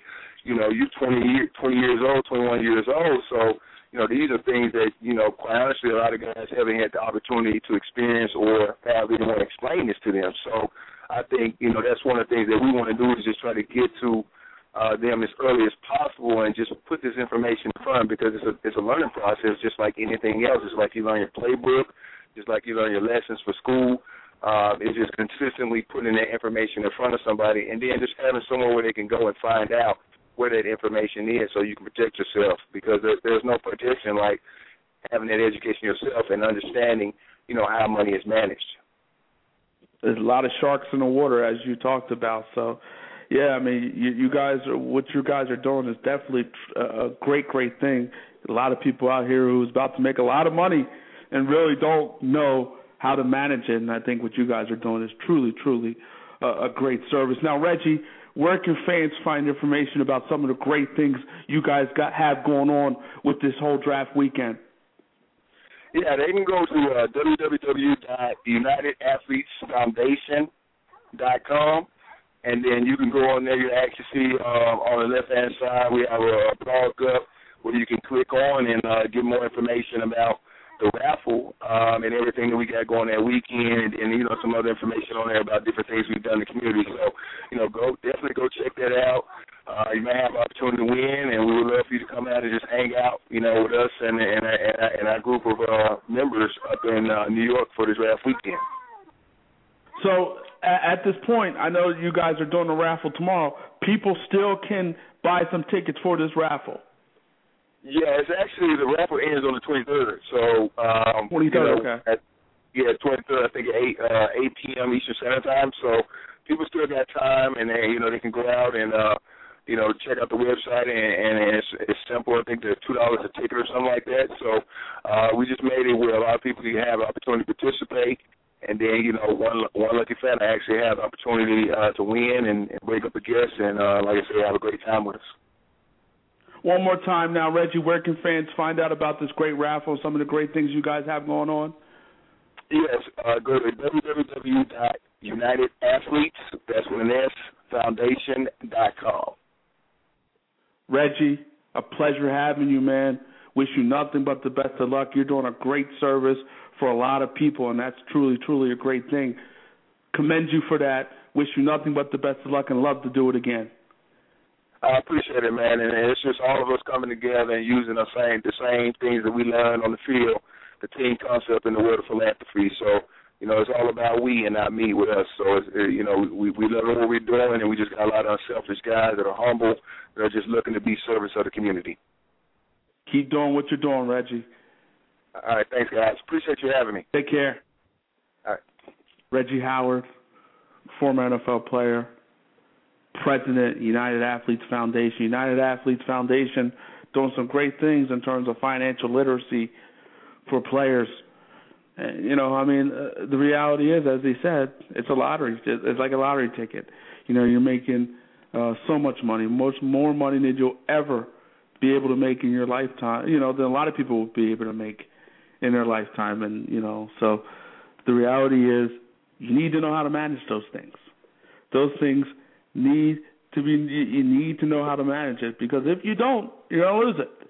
Bottom line, you don't know how to manage it, you're going to lose it. That's that's just truly the bottom line, and we've seen story after story after story after story. I mean, the stories are, are numerous, and we've seen so many different stories about guys who've lost everything, started from the bottom, got to the top, and went right back to the bottom. We've seen it. So that that's all too common, too common, too common for, for all too common uh, that we're seeing that, and hopefully, you know, guys will be able to now, uh, you know, do something and and and understand the importance of managing their money. It's a very important thing, truly, truly a very important thing. Reggie Howard doing big things with that. NBA playoffs about to get started. So so exciting. Most wonderful time of the year. But we're gonna before we get back to that, Tiger Woods, the whole situation with Tiger Woods. I mean, I, I don't know. I mean, you look at that whole thing, and you know, some people believe he should have got disqualified. Some people believe that he should have uh disqualified himself, basically. You know, some people were okay with the two-stroke penalty. I mean, I look at the rule and, and everything, and it's like, okay, you know, he dropped the ball down. My thing is, why didn't someone tell him at that point that you know what you did was wrong? That was a bad drop. Initially, the the PGA or the Masters, they said it was a good drop, and then come back later and review the tape, and they realized it was a bad drop. And he signed his scorecard, and once he signs the scorecard, you know, all bets are off. And all bets were truly off at that particular situation, in that particular situation with Tiger Woods. I mean, did anybody think Tiger Woods truly was going to get disqualified? I didn't think so. I mean, I didn't think so. I didn't see any way that was going to happen. I really didn't. You know what I mean? The, the, it's always good in golf when Tiger's in contention. That's always a good thing. When Tiger's in contention, that's a good thing for golf. It's a great thing for golf, actually, when Tiger's in contention. So you knew he wasn't going to get disqualified. You knew. I, I tweeted out before it happened that maybe he can get a two-stroke penalty, and ultimately he got a two-stroke penalty. And you know that would have been you know the best possible solution there. But you know it is what it is at this point. A great finish to the Masters. Adam Scott ultimately winning it all. Uh, him and Angel Cabrera going back and forth, and Adam Scott prevailing at the end. But it was good for the Masters. A great finish, and would have been a better finish if Tiger Woods was in contention, but he wasn't. It is what it is. He knew the rule, and he, you know, he opened his mouth. Basically, he snitched on himself. If he would have just kept his mouth closed, you know, once he opened his mouth, you know, they had to review it. Once he opened his mouth and talked and, and said what he said, it had to be reviewed. If he would have just shut up, Tiger Woods maybe would have won another green jacket. Who knows? But it is what it is. And Kobe Bryant, Kobe Bryant out for these playoffs, out possibly what six to nine months. That could go into January of next season. I mean, it was stunning. I mean, Friday night, you know, I was asleep. I wake up Saturday morning, and you know, look at Twitter, and I see, you know, the situation with Kobe Bryant, and and when when I read that, I actually read someone's Facebook post, and they talked about you know how great Kobe was, so on and so forth. And I wondered to myself, did Kobe get hurt? Did I miss something last night? And you know, I woke up and I looked at it and I saw Kobe Bryant tears his Achilles, ruptured his Achilles, and I'm like, wow. Like you look at Kobe Bryant as superhuman in a lot of ways. I mean, he was a guy, you know, playing 48 minutes, playing all those big time minutes, big time minutes uh, over these past seven games, over these, over you know, over the near the end of this season. He was playing a lot of minutes and you were wondering this guy's 34 years old, 17 years in the league, and he's not breaking down. But ultimately, Kobe got pushed to the limit. He got pushed and pushed and pushed, and ultimately the wheels fell off. He rode it and rode it and rode it, and ultimately the wheels fell off. Fell off. I mean, the Lakers really didn't have a choice. They really did not have a choice. Uh, but they had to ride Kobe Bryant. They they they had to ride Kobe Bryant. The only way they could get to the playoffs was riding Kobe Bryant. That's it. That was the only way they can get to the playoffs was riding Kobe Bryant. Ultimately, you know, they won one for the Gipper, won two for the Gipper, beat San Antonio, beat Houston, ultimately got into the playoffs.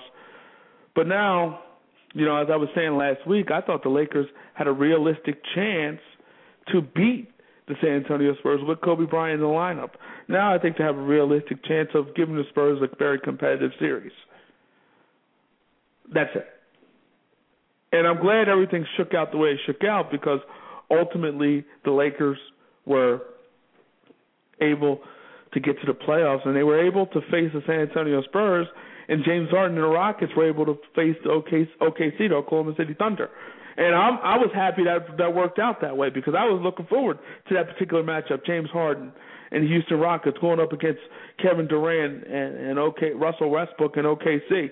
You know, James Harden, that whole little story and Harden leaving or getting traded from the Rockets and ultimately going to OKC. I mean, going to the uh, getting traded from OKC and ultimately going to the Rockets. I mean, I was excited. I'm glad that storyline is in play because otherwise it would have been what the Lakers and OKC, and the Lakers had no shot against Oklahoma City Thunder. They have a shot against the Spurs to give them a competitive series, but that's about it. Now, without Kobe Bryant, I, I can't see the Lakers doing anything more than taking the Spurs probably to six games at the most. Six games at the most. Well, more it could be seven games, but six games is where I see the Lakers bowing out to the Spurs. But the Lakers are going to compete. They're truly going to compete in this particular series, and I think they're going to give the Spurs a tough, tough battle. Will it be enough to beat the Spurs? That's going to be the question, and I don't think it will be enough but we shall see. You're listening to Go For It on Blog Radio.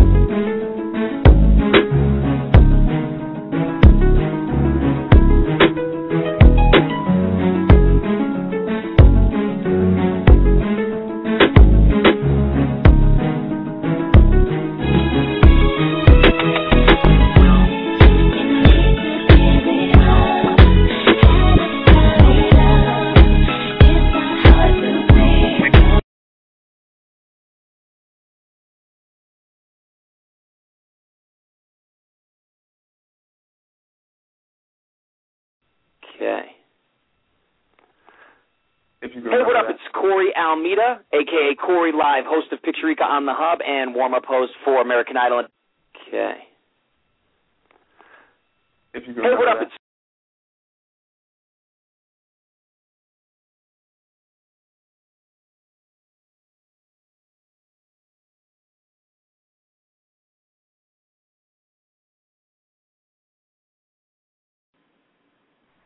And we're back, having some technical difficulties there. Got that squared away.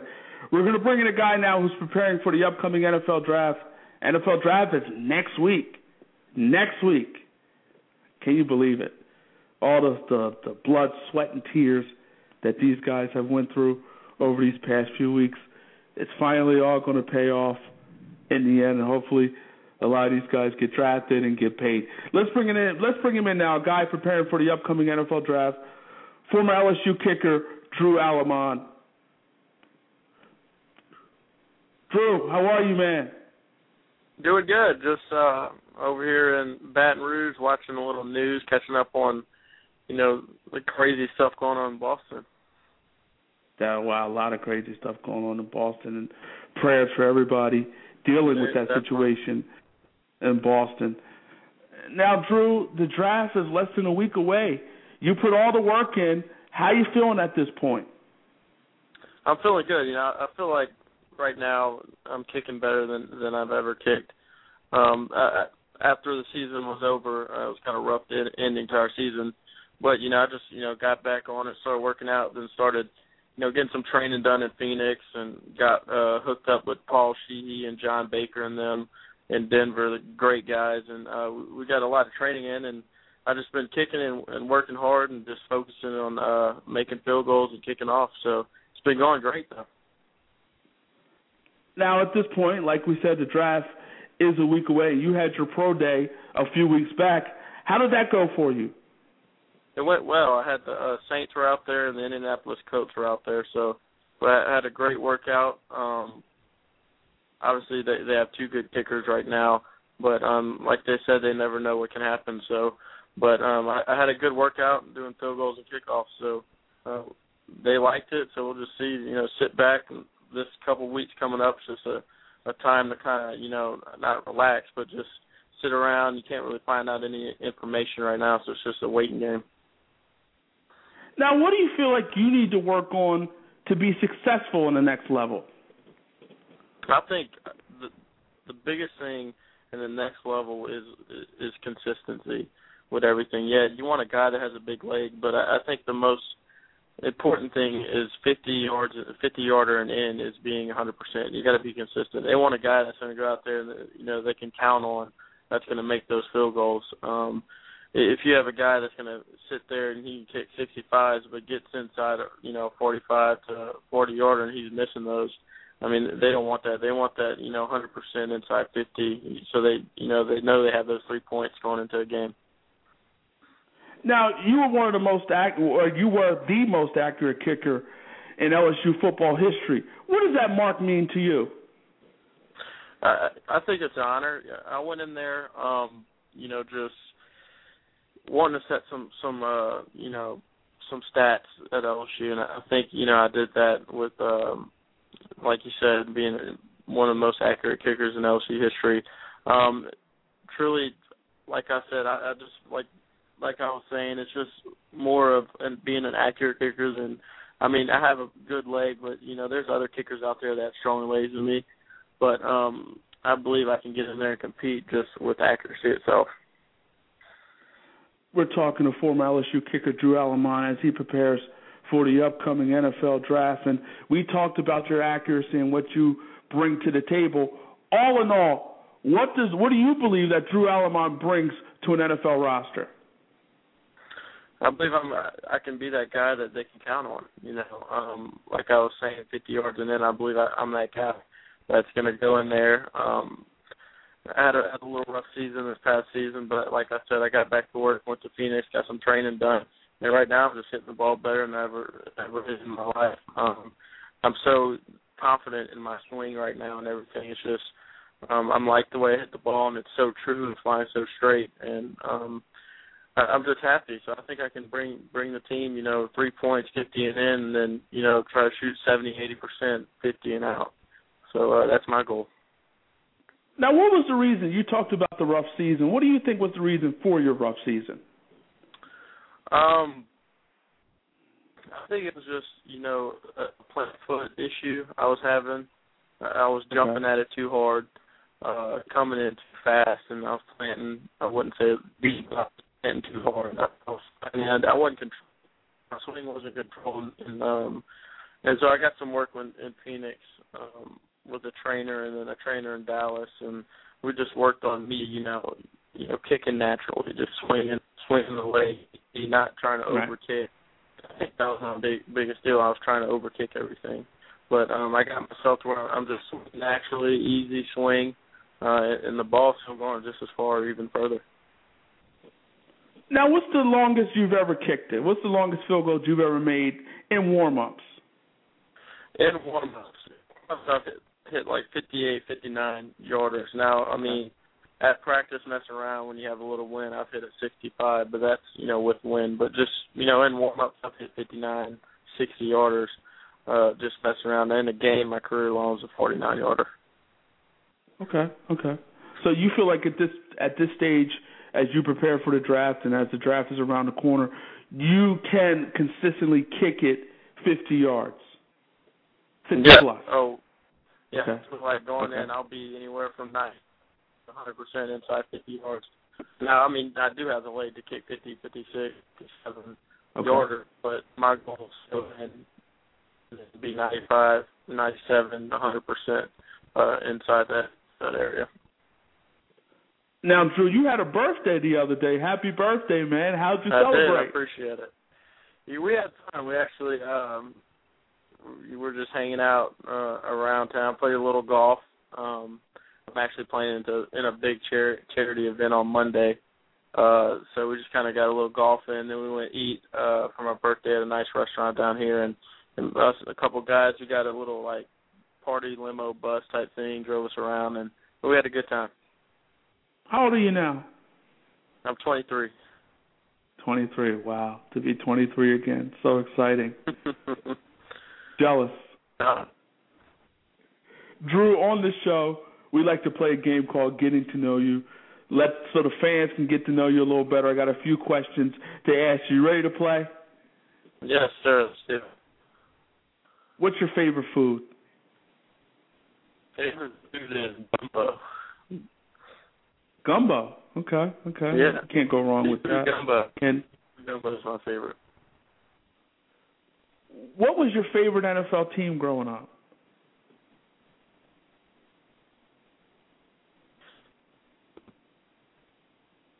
Hello? Hello, are you there? Yes. What was your favorite NFL team growing up? Growing up, when I was younger, there was something about the Colts. I, I love the Colts, but um obviously when I got to like ten or eleven, I became a, Saints fan just because they're down the road. But it's something about the Colts. I, I just like the Colts. It was weird. that is kind of weird. What Yeah. chore do you hate to do? Um, I hate, let's see, taking the trash out. I think my mom and dad used to make me do that a lot, and it was just the worst chore because I didn't want to do it. I don't know why. yeah, trash can suck sometimes. Yeah. If you had to change your first name, what would you change it to? If I had to change my first name, that's a good question. Um, I hadn't ever really thought about that. Probably, uh, mm, I don't know. I can't really answer that. I let's just say Phil because I like Phil off of The Hangover. Okay, Phil is fine. So Phil Yeah. Alleman. Yeah, Phil Alamo. sounds good. Sounds good. And the final question, final question: Who was your favorite player growing up? Adam Vinatieri was my favorite player Okay. Okay. growing up. Uh, that's a that's favorite a good. kicker. He was a great kicker. Made a lot of clutch kicks over the years. He I was. mean, he was a big part of that Patriot dynasty. Big He part. was. Made some big kicks. Oh yeah. Now, you're a kicker, and a lot of times kickers don't get drafted. What have you termed? What have you heard in terms of where you may go? Is it a situation where you're going to have to do the free agency thing? Most likely. Um, okay. I've talked to my agent and everything. It's more, and uh, like I've had my mind prepared. One or two kickers drafted every year, and um, right. Obviously, Caleb Sturgis is a great kicker. Dustin Hopkins. I think there will be the two drafted kickers. Now, I mean, if I am drafted, you know, great. I'll, I'll be ready. But right now, my mind's focused on the free agency and just you know getting the opportunity, being blessed to go into a camp, compete, and try to win a job. Right, definitely. So, in, in a lot of ways, you know, you're going to be waiting after the draft to to figure out where you may go. Exactly. Are you going to watch the draft? I'll probably catch a little bit of it. They're having the Zurich uh Classic down here in New Orleans, so we'll probably go watch some of that. Uh I have a good buddy playing in it, John Peterson. He just made the cut at the Masters and all that. Okay. So uh you know, he's happy. So we're going to go support him out in New Orleans. But I'll be around my phone uh come last day of draft day and we might watch a little bit of it, but I don't know if I'm going to sit down and watch the whole thing. uh, yeah, I, I wouldn't blame you. Drew, you are on Twitter. Where can fans connect with you on Twitter? Hey, my hat. You need my uh, handle, Twitter handle. Y- yes. Okay, it's at d alamo thirty. So that's my Twitter handle. Okay. Fans, make sure you connect with this man on Twitter. This man is going to be in somebody's camp. He's going to be fighting for a job. Do you feel the pressure of that? I mean, do you kind of relish that? Do you kind of are you kind of looking forward to that? Oh, I'm definitely looking forward to it. I I I, I always felt like I had a little something, uh, you know, for competition. I love it, and I was always told by my coach here, Coach McGahee, he's like, you know, you need to keep pressure in your back pocket as your friend. Uh, so so I like pressure. I, you know, I feel like I perform better under pressure. So um I'm looking forward to, you know, hopefully, you know, being blessed, getting an invite to a camp or or tryout or something, going in and, and be able to compete and try to win a job. Um that's what I'm that I feel like that's what I was made to do. So um we're gonna see here in the next couple of weeks where where I could possibly end up and I'm gonna give it my all and uh just pray for the best.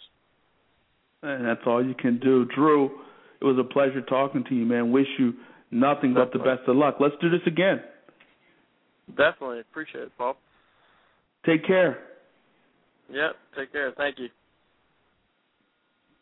Drew Alleman, as he prepares for the upcoming NFL draft, which is next week. Next week. I mean, wow. And and we can talk, you know, all we want about where this guy may go and that guy may go, but we don't know until it actually happens. There's not a consensus number one pick. I mean, last year you can figure the reality was the consensus number one pick was was Andrew Luck. You had a, an idea that Andrew Luck would be the number one pick in the NFL draft. You know, you knew it was going to be Andrew Luck. You knew RG three. You you didn't really think RG three was going to be the number one pick. You knew it was going to be Andrew Luck. And ultimately, Andrew Luck had a great season. Ultimately, RG three had a great season. All those rookie quarterbacks had a great season. And so the NFL draft is right around the corner, and this is a draft that you know last year was all about the quarterbacks. This year is about all about the offensive linemen, Joeckel and Smith, you know, and Chance Warmack.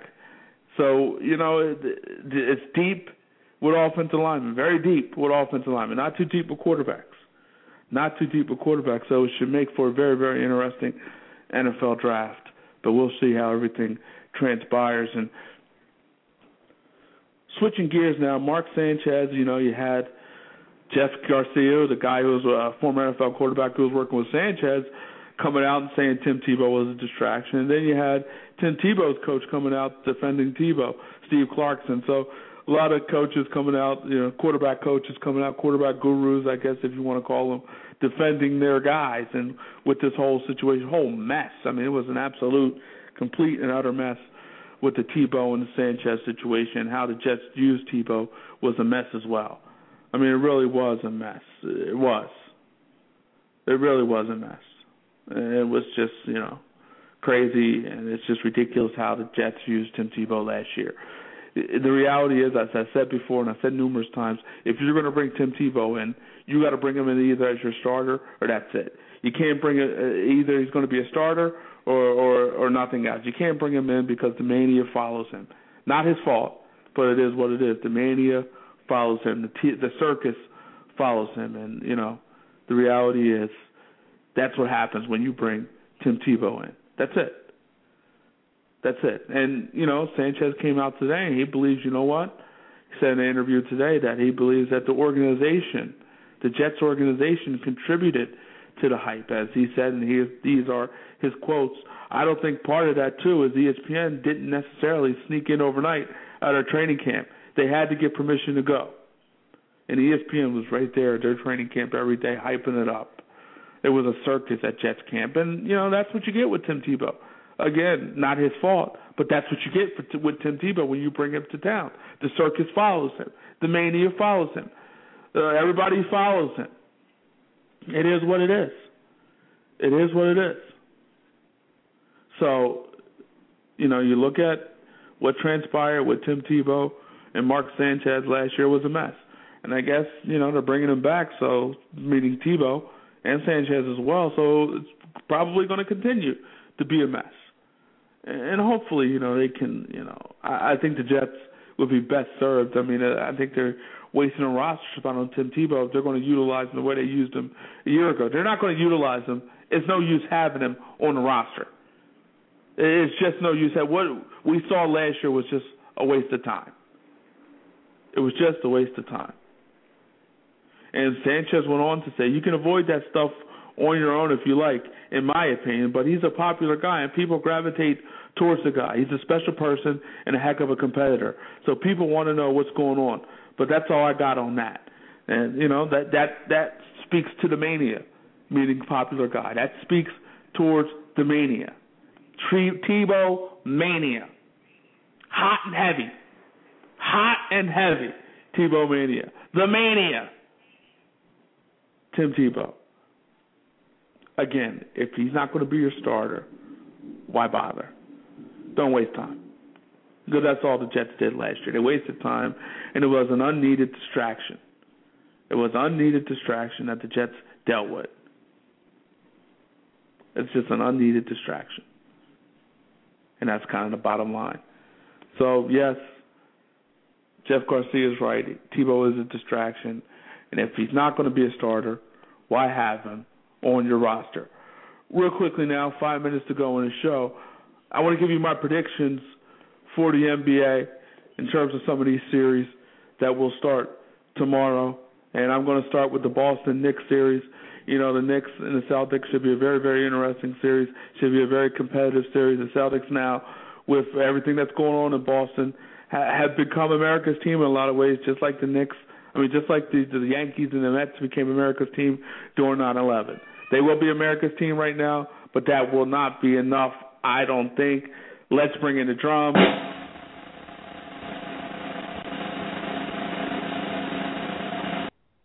Knicks winning in six. This is the final ride for that Boston Big Three in a lot of ways. The Knicks win, no Rondo, and they've been out. They've been without Rondo for a long time, obviously, and played well without him. But it will not be enough. I think the Knicks and, the, and Carmelo Anthony are on a mission right now. So I like the Knicks to win this series in six, competitive six games. But I like the Knicks. Bulls, Nets, interesting series here the Nets now, team that will have the home court advantage in this particular series. Joakim Noah, with, some uncertainty with him. Derrick Rose, obviously, there's a lot of uncertainty with him. And I just think right now the Bulls, especially without Noah and the uncertainty with Noah, and obviously the uncertainty with um, Derrick Rose, and this is a competitive team, a tough team, a team that's going to give you all they got. I mean, they play tough defense. The, you know, they're well coached with Tom Thibodeau they're a big time team in terms of effort, but I don't think it'd be enough. I just don't think they'll have enough talent against the Nets. The Nets who play a lot better down the stretch there. Deron Williams is playing a lot better down the stretch. I like the Nets in this series. I like the Nets to win this series in a hard fought battle. I like the Nets to win this series in seven. Pacers, Hawks. You know, on paper you have to say the Pacers But the Pacers struggled near the end of the season, and you know the the season series was two two. And obviously, Danny Granger hasn't been with the Pacers the whole year. Not coming back, obviously. And I look at the Pacers now.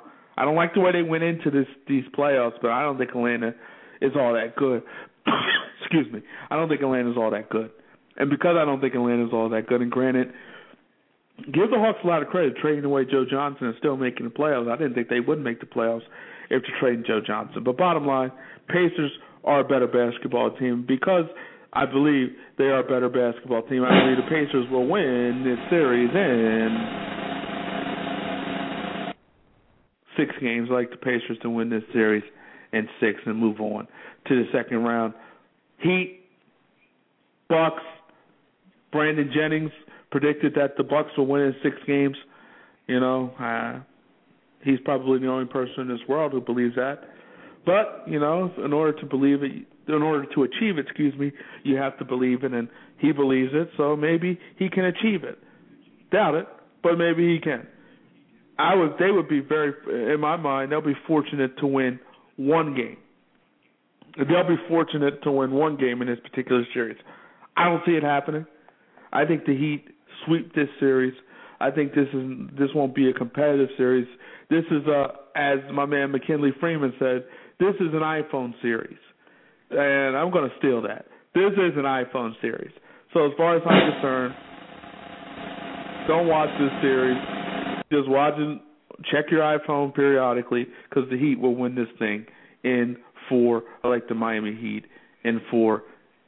Easy four games for the Miami Heat. Their only problem issue is just don't get hurt. Just don't get anybody hurt moving forward.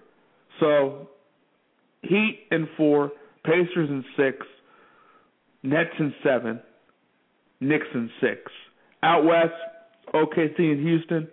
I love this series because of the James Harden story, but the the Rockets just don't have enough to beat OKC. The firepower that Oklahoma City uh, brings to the table. I like OKC in five.